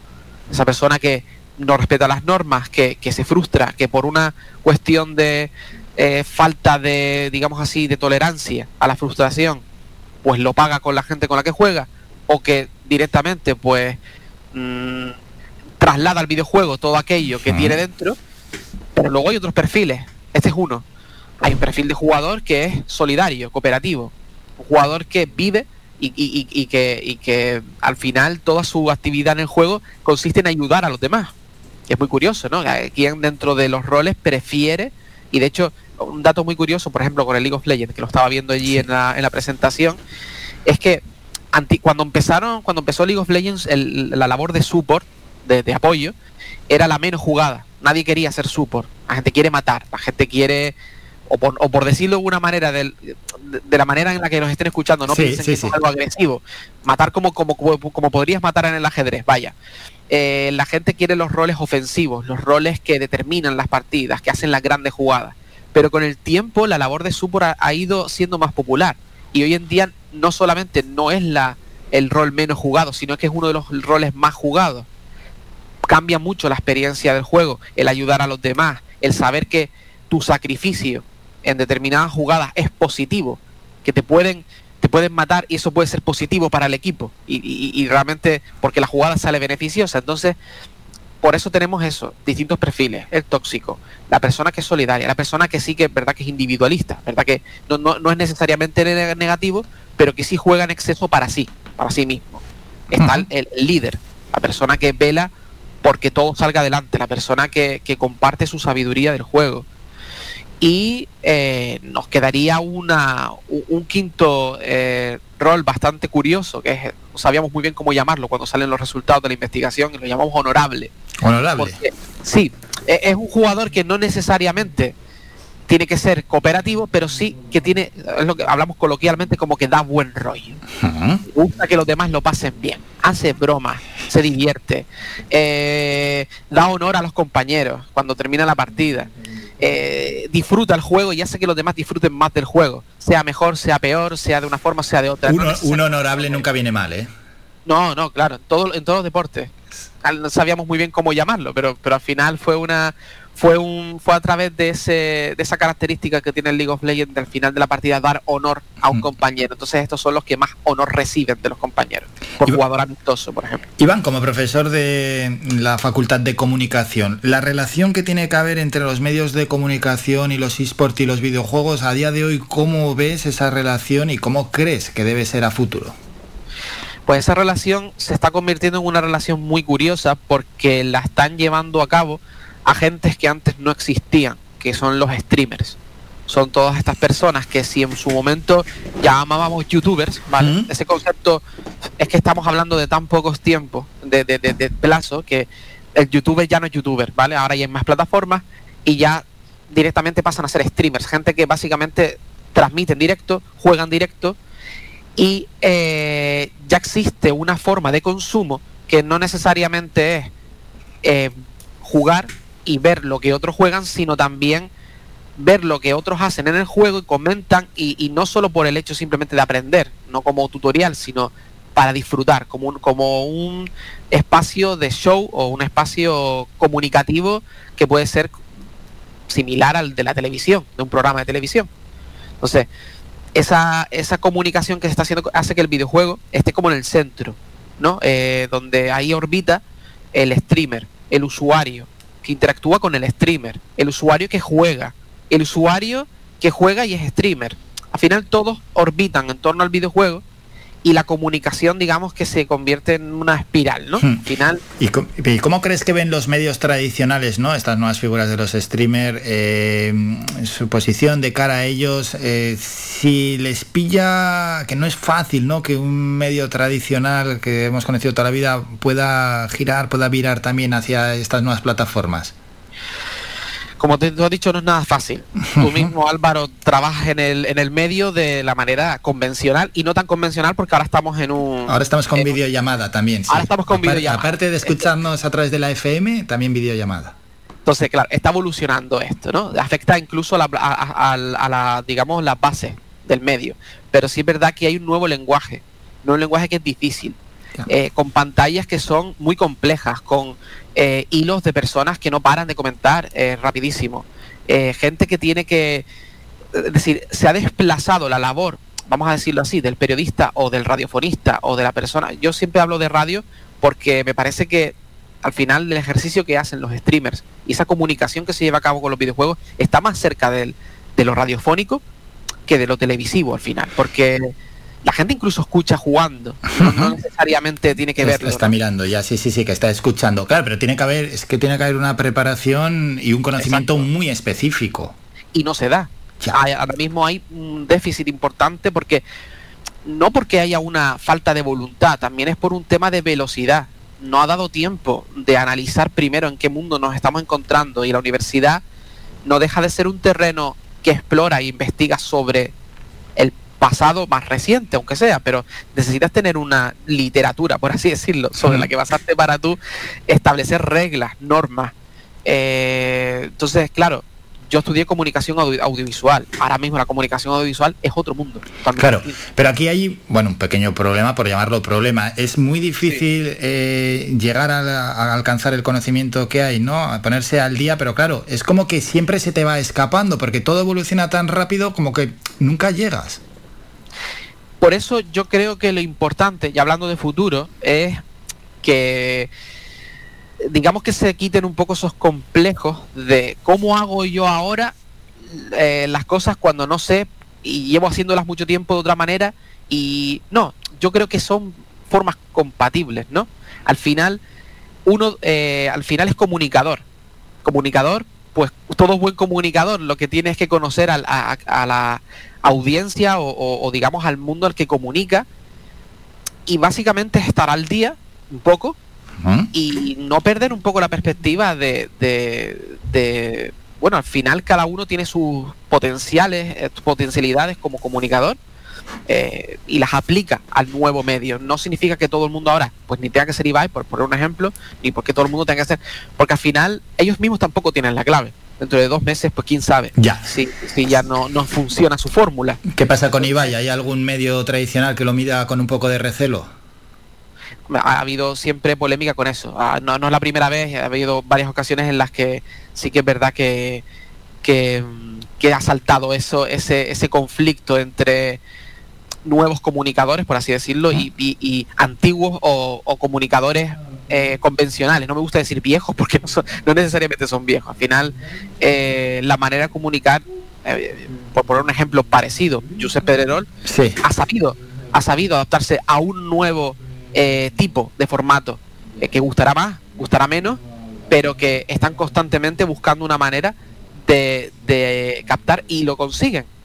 La, gente joven ve programas como el Chiringuito y ve a Ibai y no lo asi- y lo asimilan como, como puntos distintos dentro del mismo eh, medio, eh, formas de comunicar distintas, pero ambas son efectivas. Son efectivas y luego, aparte que es eh, una comunicación un tanto diferente, sobre todo el entrevistado, la forma en la que encara la entrevista es totalmente diferente a cuando mm, se va a una entrevista o una rueda de prensa o una entrevista con un medio tradicional. Está mucho más relajado, más distendido. Muestra esa cara que nos sorprende a todos, que dicen, pero ¿cómo está hablando esta persona así, que parecía que siempre estaba encorsetada en cuatro frases, no, no, no se salía de, de un guion que tenía en su mente y cuando habla con a través de streaming es increíble, dices, bueno, pues parece otra persona. E- Esto pasa eh, por mm, inter- eh, interferencias como por ejemplo la, la red de Twitter. Ahora mismo lo que conocemos nosotros mm, de las personas que consideramos mm, no famosas sino referentes, también famosos, sí, gente conocida, eh, antes los canales eran tan eh, opacos, por así decirlo, que se priorizaba más la información, ¿no? Ahora digamos que la información eh, está derivando a terrenos más personales, ¿no? La gente lo que quiere es conocer al personaje más que, por ejemplo, saber sobre estrategia o sobre que también está bien. E- e- existe el apartado analista, existe. Y está pues en, en el fútbol, está en los eSports, está en los videojuegos, siguen existiendo los programas sobre videojuegos, pero la gente digamos que demanda hoy día la parte personal. Yo creo que eso es lo que está ganando ahora mismo. Sí, sí, sí, sí, sí, sí, sí, porque antes de la existencia de redes sociales y por supuesto, bueno, sobre todo antes de la existencia de redes sociales, a los famosos, a gente conocida o a deportistas, bueno, el ámbito que quieran, pero todas esas personas que tienen cierta popularidad, solo se los conocía a través de, de los medios, no sabíamos nada. A mí me sorprendió mucho, por ejemplo, en Instagram, cuando cualquier famoso ya subía fotos de su vida normal, digo, mira, pero se hace una vida normal, ¿no? Como todo el y no mundo. Y muy nuevo, sorprendente eh, cómo se la- mostraban. En la música, por ejemplo, Sí. ya esto pasaba con MTV. La MTV en su día rompió con el molde de los analistas musicales, que era algo que aburría, llegó a aburrir y ya nadie quería saber eh, eh, por qué fulanito menganito estaban primeros en la lista de Billboard o lo que sea, sino ya es, eh, oye, quiero conocer a, Sí, sí, sí. sí. a este artista, ¿no? Y quiero conocer con, con entrevistas distendidas, saber qué le gusta tomar, eh, cuál es su comida preferida, yo qué sé. Eh, entonces, esto siempre ha funcionado. Mm, que lo lo- la- el redescubrimiento de esta fórmula viene a través de la propia transparencia que tienen las personas que están en el ámbito de los medios, que ya, como tú dices, ya publican cualquier cosa de su vida privada, comentan, no, no hay filtro, y eso también lo que la gente quiere, sobre todo en un momento donde quizás hay demasiados filtros. Entonces, la espontaneidad, el, el que las cosas no estén preparadas, todo eso, pues siempre va a ser mucho más atractivo para el oyente o para el espectador. Qué bueno, qué bueno todo lo que estamos comentando. E Iván, ya para ir concluyendo esta conversación, hay que dejar unas conclusiones sobre cómo crees que en el futuro será la relación entre el mundo universitario y el mundo del videojuego de los eSports. ¿Cómo crees o, o cómo al menos piensas que debería ser o cómo entre ellos esas sinergias se pueden seguir beneficiando? Pues yo creo que lo primero es que los eSports van a ser considerados eh, como una actividad más integrada en el ámbito universitario. Si hay instalaciones, si no se, no se puede entender hoy en día una universidad sin una instalación deportiva, no se va a entender una universidad que no tenga un espacio para jugar, por ejemplo. Que es algo que ahora mismo suena a marciano, pero podría ser que existiese igual me estoy metiendo en un berenjenal porque No, hay no. universidades de aquí que sí, que sí las tienen, ¿no? Pero, pero que, que, que esté reconocido ese espacio no solo para la investigación, sino para la relación, para el juego. Y, y sobre todo que los estudios y toda la investigación que está eh, universitaria hablando, vinculada al mundo de los videojuegos, pues ya vaya teniendo un cariz distinto porque ya no vamos a estar enfocados en un futuro a hablar si sobre si los videojuegos son malos o no, porque llevamos en esa discusión demasiado tiempo, Sí, sí, sino sí. que realmente podemos conseguir Una discusión un tanto ya, yo creo que desfasada, antigua, y es mejor poner el foco en asuntos que has tratado, como que los videojuegos sirven para sociabilizarse cuando se pensaba lo contrario y que sirven también para generar eh, valores, igual que valores el deporte tradicional ah, genera y generará siempre, eh, los videojuegos igual. Exactamente, ¿no? Si eh, los videojuegos pueden llegar a mejorar ciertas competencias, incluso, por ejemplo, las que tienen que ver con las lingüísticas. Hay gente que ha aprendido inglés y muchos idiomas a través de los videojuegos. El tema mm, operativo en, sistemas, en software, por ejemplo, se habla mucho de que la gente que está habituada a jugar a videojuegos entiende más rápido una nueva herramienta, porque estás acostumbrado a improvisar por motivación en menús que no conoces, tienes que adaptarte, ¿no? La capacidad de adaptación, el liderazgo.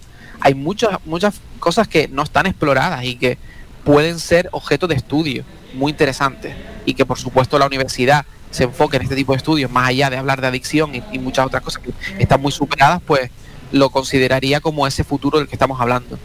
Qué bueno, qué bueno y qué placer haber charlado con el profesor, doctor también en la Facultad de Comunicación de la Universidad del Atlántico Medio, Iván Martín. Iván, un enorme placer. Aquí estamos, ¿eh? Para volver a charlar cuando quieras. Muchísimas gracias, Iván, por estos minutos. Muchas gracias Álvaro, muchas gracias a ti.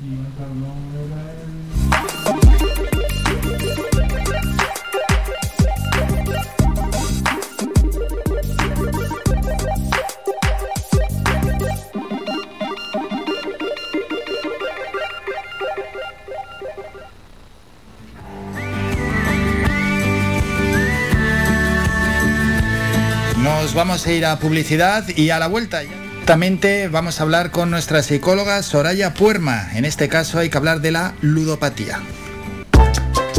Faikan, red de emisoras. Somos gente. Somos radio. Toma nota de este teléfono. La Asociación Benéfica ONG Ser Humano ofrece una línea para luchar contra la soledad no deseada.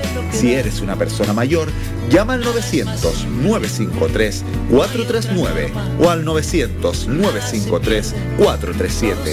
Llama o comparte este teléfono gratuito con quien pueda necesitarlo. Cuidemos a quienes nos cuidaron. Proyecto financiado por la Consejería de Derechos Sociales del Gobierno de Canarias. Vuelve la Feria del Tomate a la aldea de San Nicolás. Visítanos y disfruta de muestras de artesanía y complementos, talleres y degustaciones, además de la actuación en vivo de los gofiones. La Feria del Tomate tendrá lugar el próximo 21 de mayo de 9 de la mañana a 2 de la tarde en la zona comercial abierta. Proyecto financiado por el Cabildo de Gran Canaria, Reserva de la Biosfera de Gran Canaria y Patrimonio Mundial de Risco Caído y las Montañas Sagradas de Gran Canaria, la aldea de San Nicolás, con el producto local.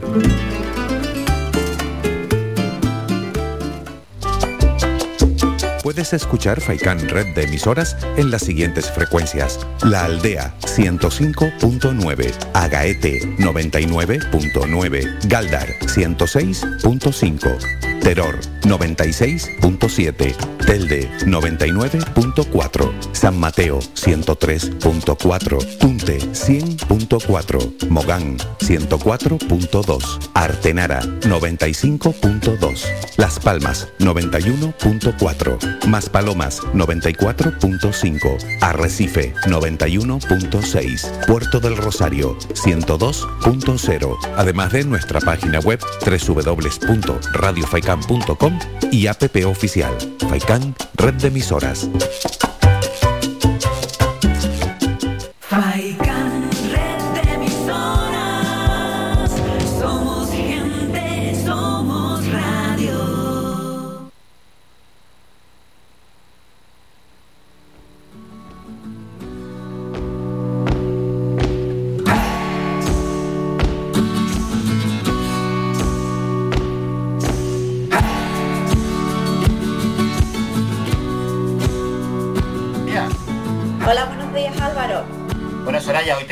Hablar de la, dulo- de la ludopatía.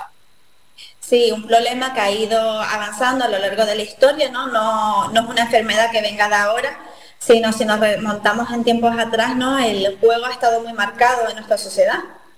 Mm, Sí, sí, sí, es que, bueno, se puede echar la vista para atrás uf, muy, muy mucho y cómo va cambiando también en este caso, luego vamos a hablar de ello, ¿no? El juego y cómo se intenta atrapar a las personas. Pero bueno, en cualquier caso, para conocer a los ludópatas, ¿cuál es el perfil y cuándo uno ya es ludópata? Bueno, eh, jugar no significa que seamos ludópatas, eso hay que tenerlo bastante claro. Eh, es cuando una persona se ve incapaz de controlar el impulso eh, con respecto al juego y termina apostando y siempre tiene que haber dinero por medio. Le genera ¿no? una serie de euforia, una serie de excitación que bueno que una persona que tienda a jugar eh, bueno es capaz de controlarlo en cambio los ludópatas no vale Eh, ese impulso llega a un momento en el que se, se es incontrolable no y sobre todo genera eh, muchos cambios de humor tanto eh, de manera exitosa si ganan como eh, de gran frustración, de impotencia, de rabia, cambios de humor, del estado de ánimo, ¿no? En el caso de que no consigan el objetivo. Eh, más o menos sería como eh, definirlo, ¿no? Grosso modo, el perfil. Claro, y la ludopatía afecta a un montón de áreas y no solo afecta al ludópata. Exacto, ¿no? Y no solamente eh, afecta, como tú dices, a la persona, sino también al entorno social. Las áreas, la principal es la parte económica, ¿no? Poco a poco eh, la persona eh, va mermando lo que es su economía y empieza poquito a poco jugando, ¿no? De manera más esporádica y como tenga alguna recompensa, ¿no? Lo que conlleva es, bueno, vuelvo otra vez a jugar, ¿no? Como ese refuerzo positivo.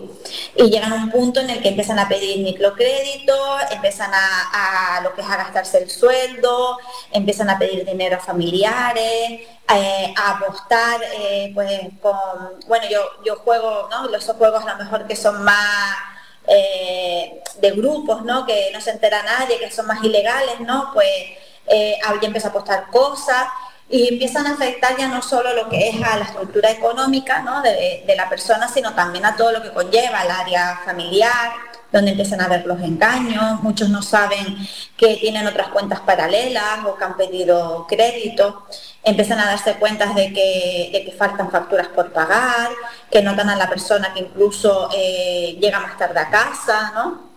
Entonces van viendo una serie de síntomas empiezan a perder su área social porque solo se relacionan con personas relacionadas con, el juego o solo se relacionan en lugares donde se juega, que incluso puede haber juegos solitarios. ¿no? Yo voy, juego, pero no hay una interacción con, los demás. Y al final, eh, en algo que aparece ¿no? de una manera lúdica en un inicio, empieza a ser dependiente, luego empieza a ser tolerante y es como como otro tipo de adicciones, conlleva incluso hasta la, el síndrome de abstinencia. El ya no puedo parar y, bueno. Claro, claro, porque la ludopatía empieza con algo a veces inocente, ¿no? Desde una pequeña manera empezar a jugar y luego en ese efecto bola de nieve que casi nos estás comentando hasta llegar a pedir ese dinero prestado, hasta verte en muchos casos en, en la ruina. Porque ¿Cómo uno se inicia en esto del juego? Como bien dices, al principio seguramente será de manera eh, experimental, ¿no? Eh, hoy que voy a una casa de apuesta con un amigo, venga, vamos al bingo, ¿no? Que, es ese momento de, venga, vamos a probar, a ver qué tal. Y luego aparece, ¿no? que hay personas que también tienen una serie de características, porque no nos olvidemos que es una adicción, por lo que vienen seguramente con bastantes traumas de atrás, carencias emocionales, gestiones emocionales, mucho sentimiento de vacío ciertos traumas que, bueno, que la persona pues a través del juego le lleva a, olvidarse de, su situación real. Eh, y luego está, eh, dependiendo del juego, puede haber una serie de perfiles u otros. Hoy en día, en general, eh, esto ha ido evolucionando porque también el juego ha ido evolucionando. Claro, el juego ha ido evolucionando y de qué manera. Hablamos que, y en esta sección también, ¿no? Que las nuevas tecnologías tienen cosas positivas, pero luego tienen también sus peligros. Y uno es el juego, porque si echamos la vista atrás, eh, todos podemos recordar cómo se jugaba antes. Pues eh, podías eh, ser ludópata en el bingo, en las tragaperras, en las partidas de juego, bien pueda ser en el póker, por poner un caso, en las loterías y apuestas del Estado. Bueno, era todo muy concreto, pero claro, al aparecer las nuevas tecnologías aparece toda una ventana de, posibilidades de apuestas que la puedes hacer desde cualquier sitio, en cualquier momento y encima ya está la publicidad para intentar engancharte aún más. Incluso es más descontrolado porque aparece ya eh, gente muy joven eh, que empieza a tener problemas con el juego y, y con la, ludópatas al final, ¿no? que estamos hablando de esos adolescentes, porque a tener más accesibilidad, no estamos hablando que el perfil en cuestión de edad ha ido disminuyendo. Antes de un casino, una tragaperra, un bingo, eh, no puedes entrar si no eres mayor de 18 años. Pero aquí estamos hablando de, que las nuevas tecnologías eh, conlleva que gente mucho más joven tenga mayor acceso. Y luego encima aparece, ¿no? Eh, la, que menos mal que ya le han quitado esa publicidad que se daba en la tele, ¿no? De, las apuestas de, de fútbol, ah. de si no me equivoco, ¿no?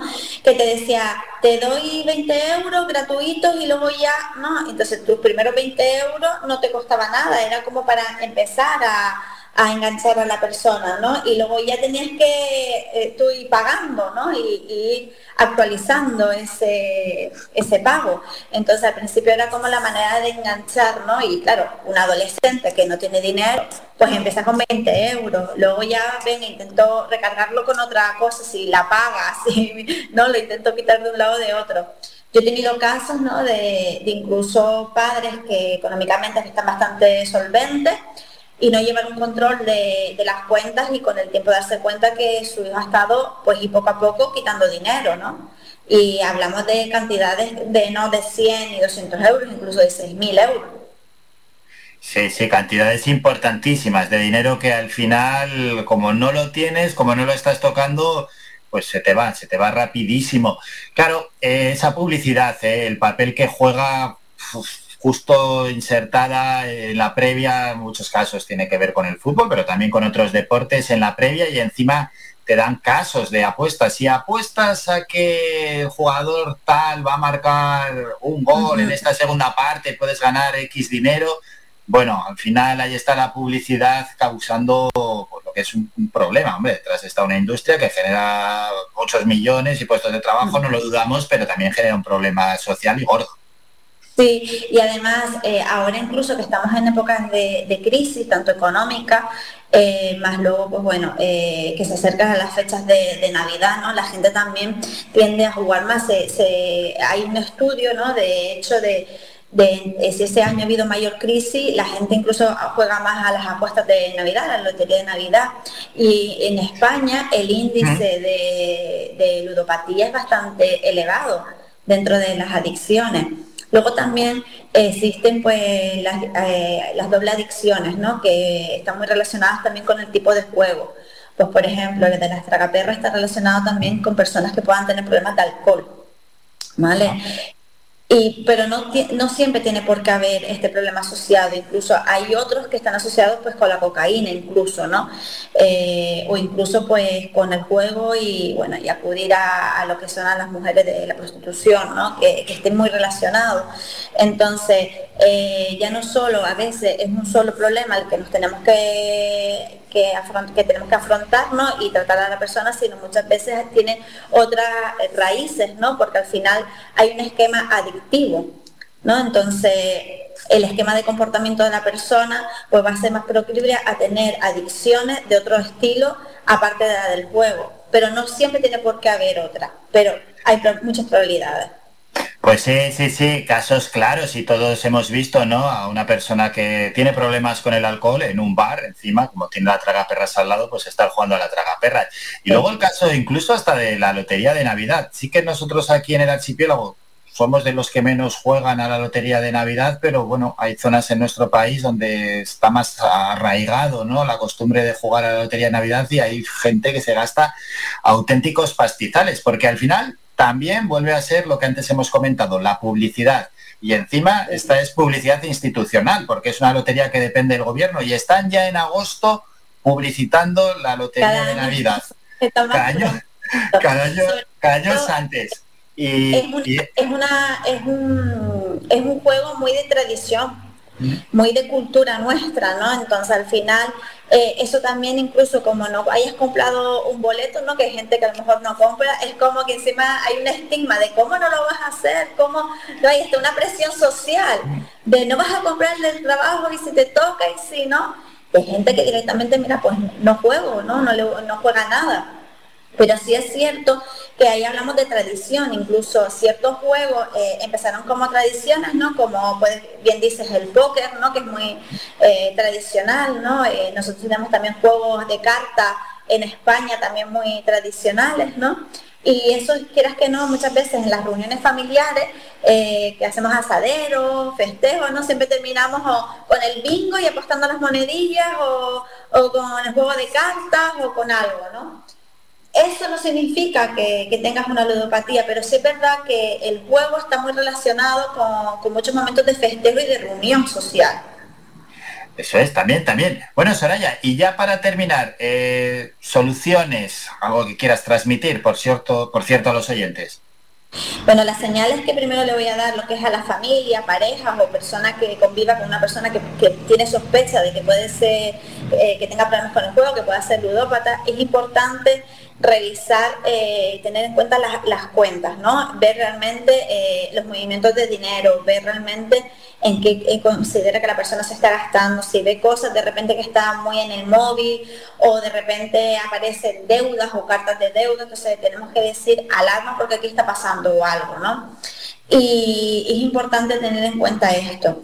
Las pautas a, seguir con respecto a una persona que tenga ludopatía, eh, lo primero es que la persona lo reconozca, porque si no esto no, funciona. Pero si la persona es capaz de pedir ayuda, eh, no juzgar, sino directamente, bueno, vamos a acompañarnos, vamos a ir a un lugar específico donde eh, te sientas identificado. Yo soy partidaria de lugares como en, Canarias hay Aluesa, eh, un lugar específico donde traten esta adicción. ¿Por qué? Porque aquí las terapias grupales eh, van a ayudar mucho a reflejarte con el otro. Y, yo soy partidaria de ello y, veo buenos resultados, ¿no?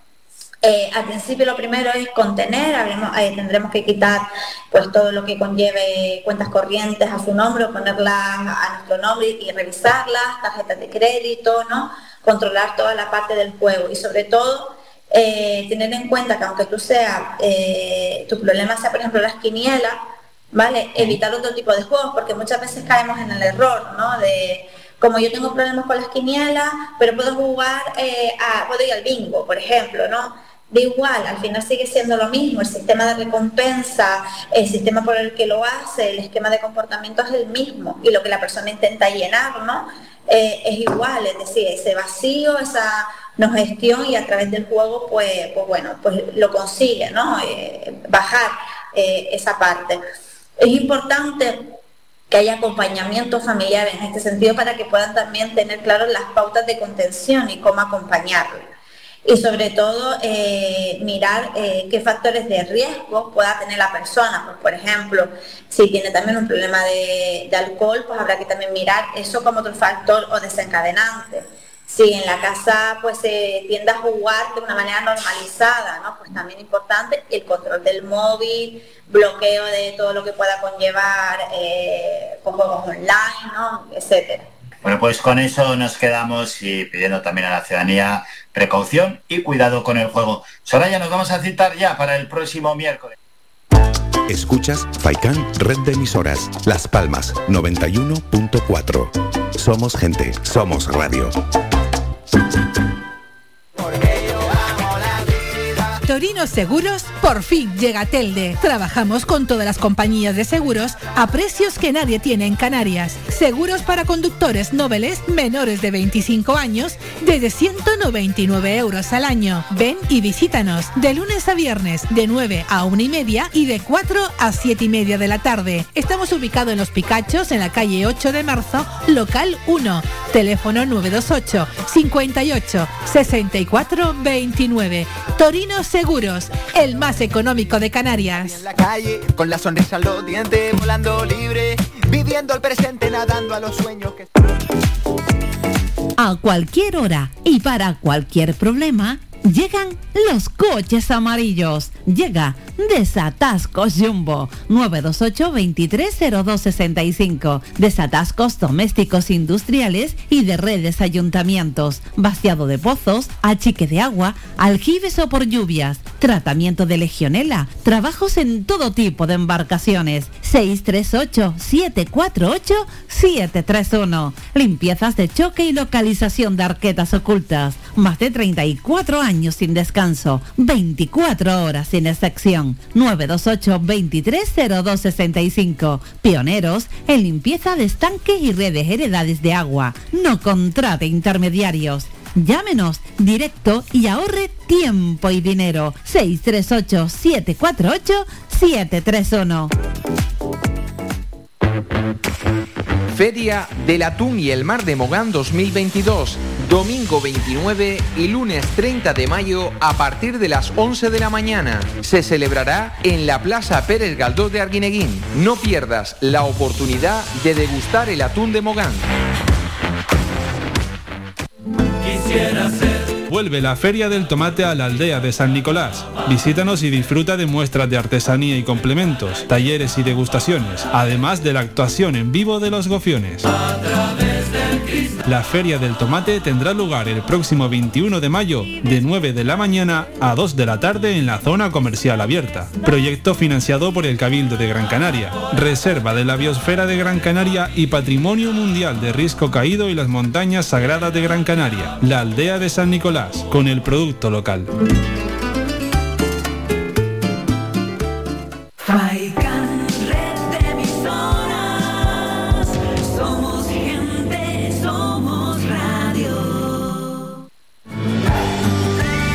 Somos la mejor información, música y entretenimiento. Las mañanas de Faikán.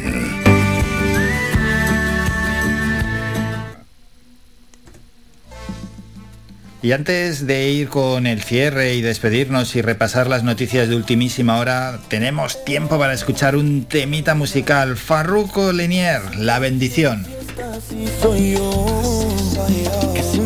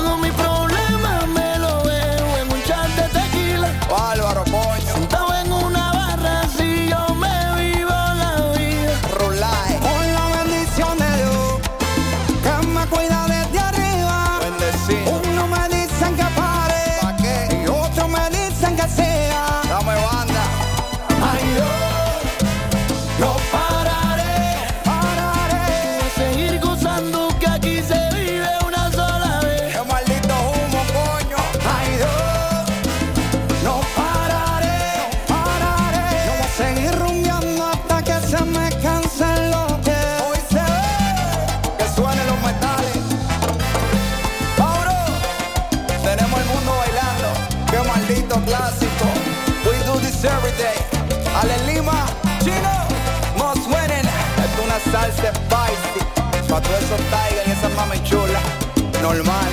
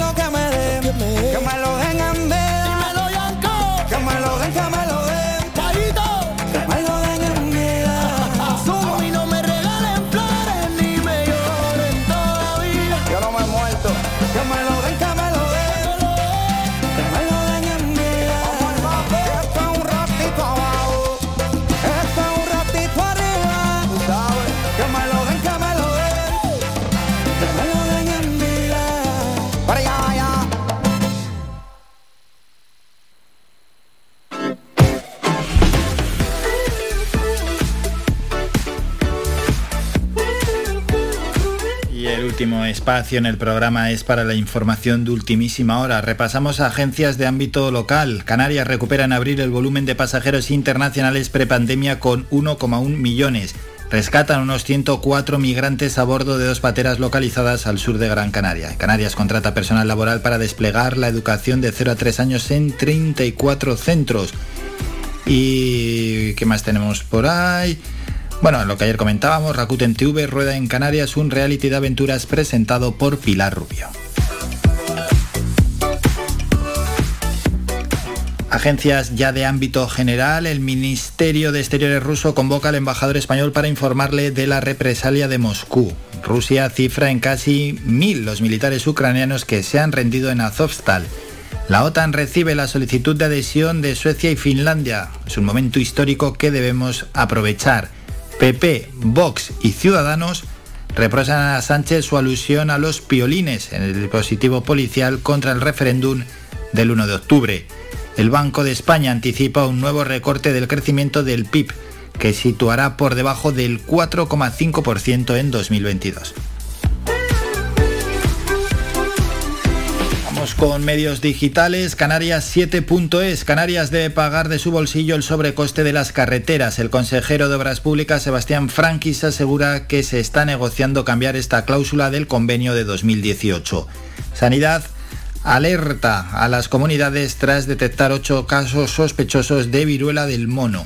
Y el conflicto en correo se recrudece. Miles de paquetes se acumulan en los centros de Canarias. Y en la provincia.es tenemos lo siguiente, los hogares canarios estarán obligados a reciclar en el futuro. Oramas alerta del peligro para el fuero canario tras la negativa de Montero a corregir la directiva europea. Y incautados 150 kilos de cocaína oculta en el pozo de anclas de un mercante en el puerto de Las Palmas. Con esto nos vamos, son ya las once y media, ponemos punto y final al programa, nos vamos a despedir y nos vamos a citar ya para mañana jueves a partir de las ocho y media de la mañana. Recordamos, a la una llega el doctor José Luis Vázquez y a las dos de la tarde Faicán Deportivo con Manolo Morales. Por nuestra parte esto es todo, reciban un saludo de todo el equipo de las mañanas de Faicán, que pasen un gran día y hasta mañana jueves a partir de las ocho y media. Recuérdenlo, hasta mañana. Adiós, adiós. Ha escuchado Las Mañanas de Faicán con Álvaro Fernández. Le esperamos de lunes a viernes de ocho y media a once y media.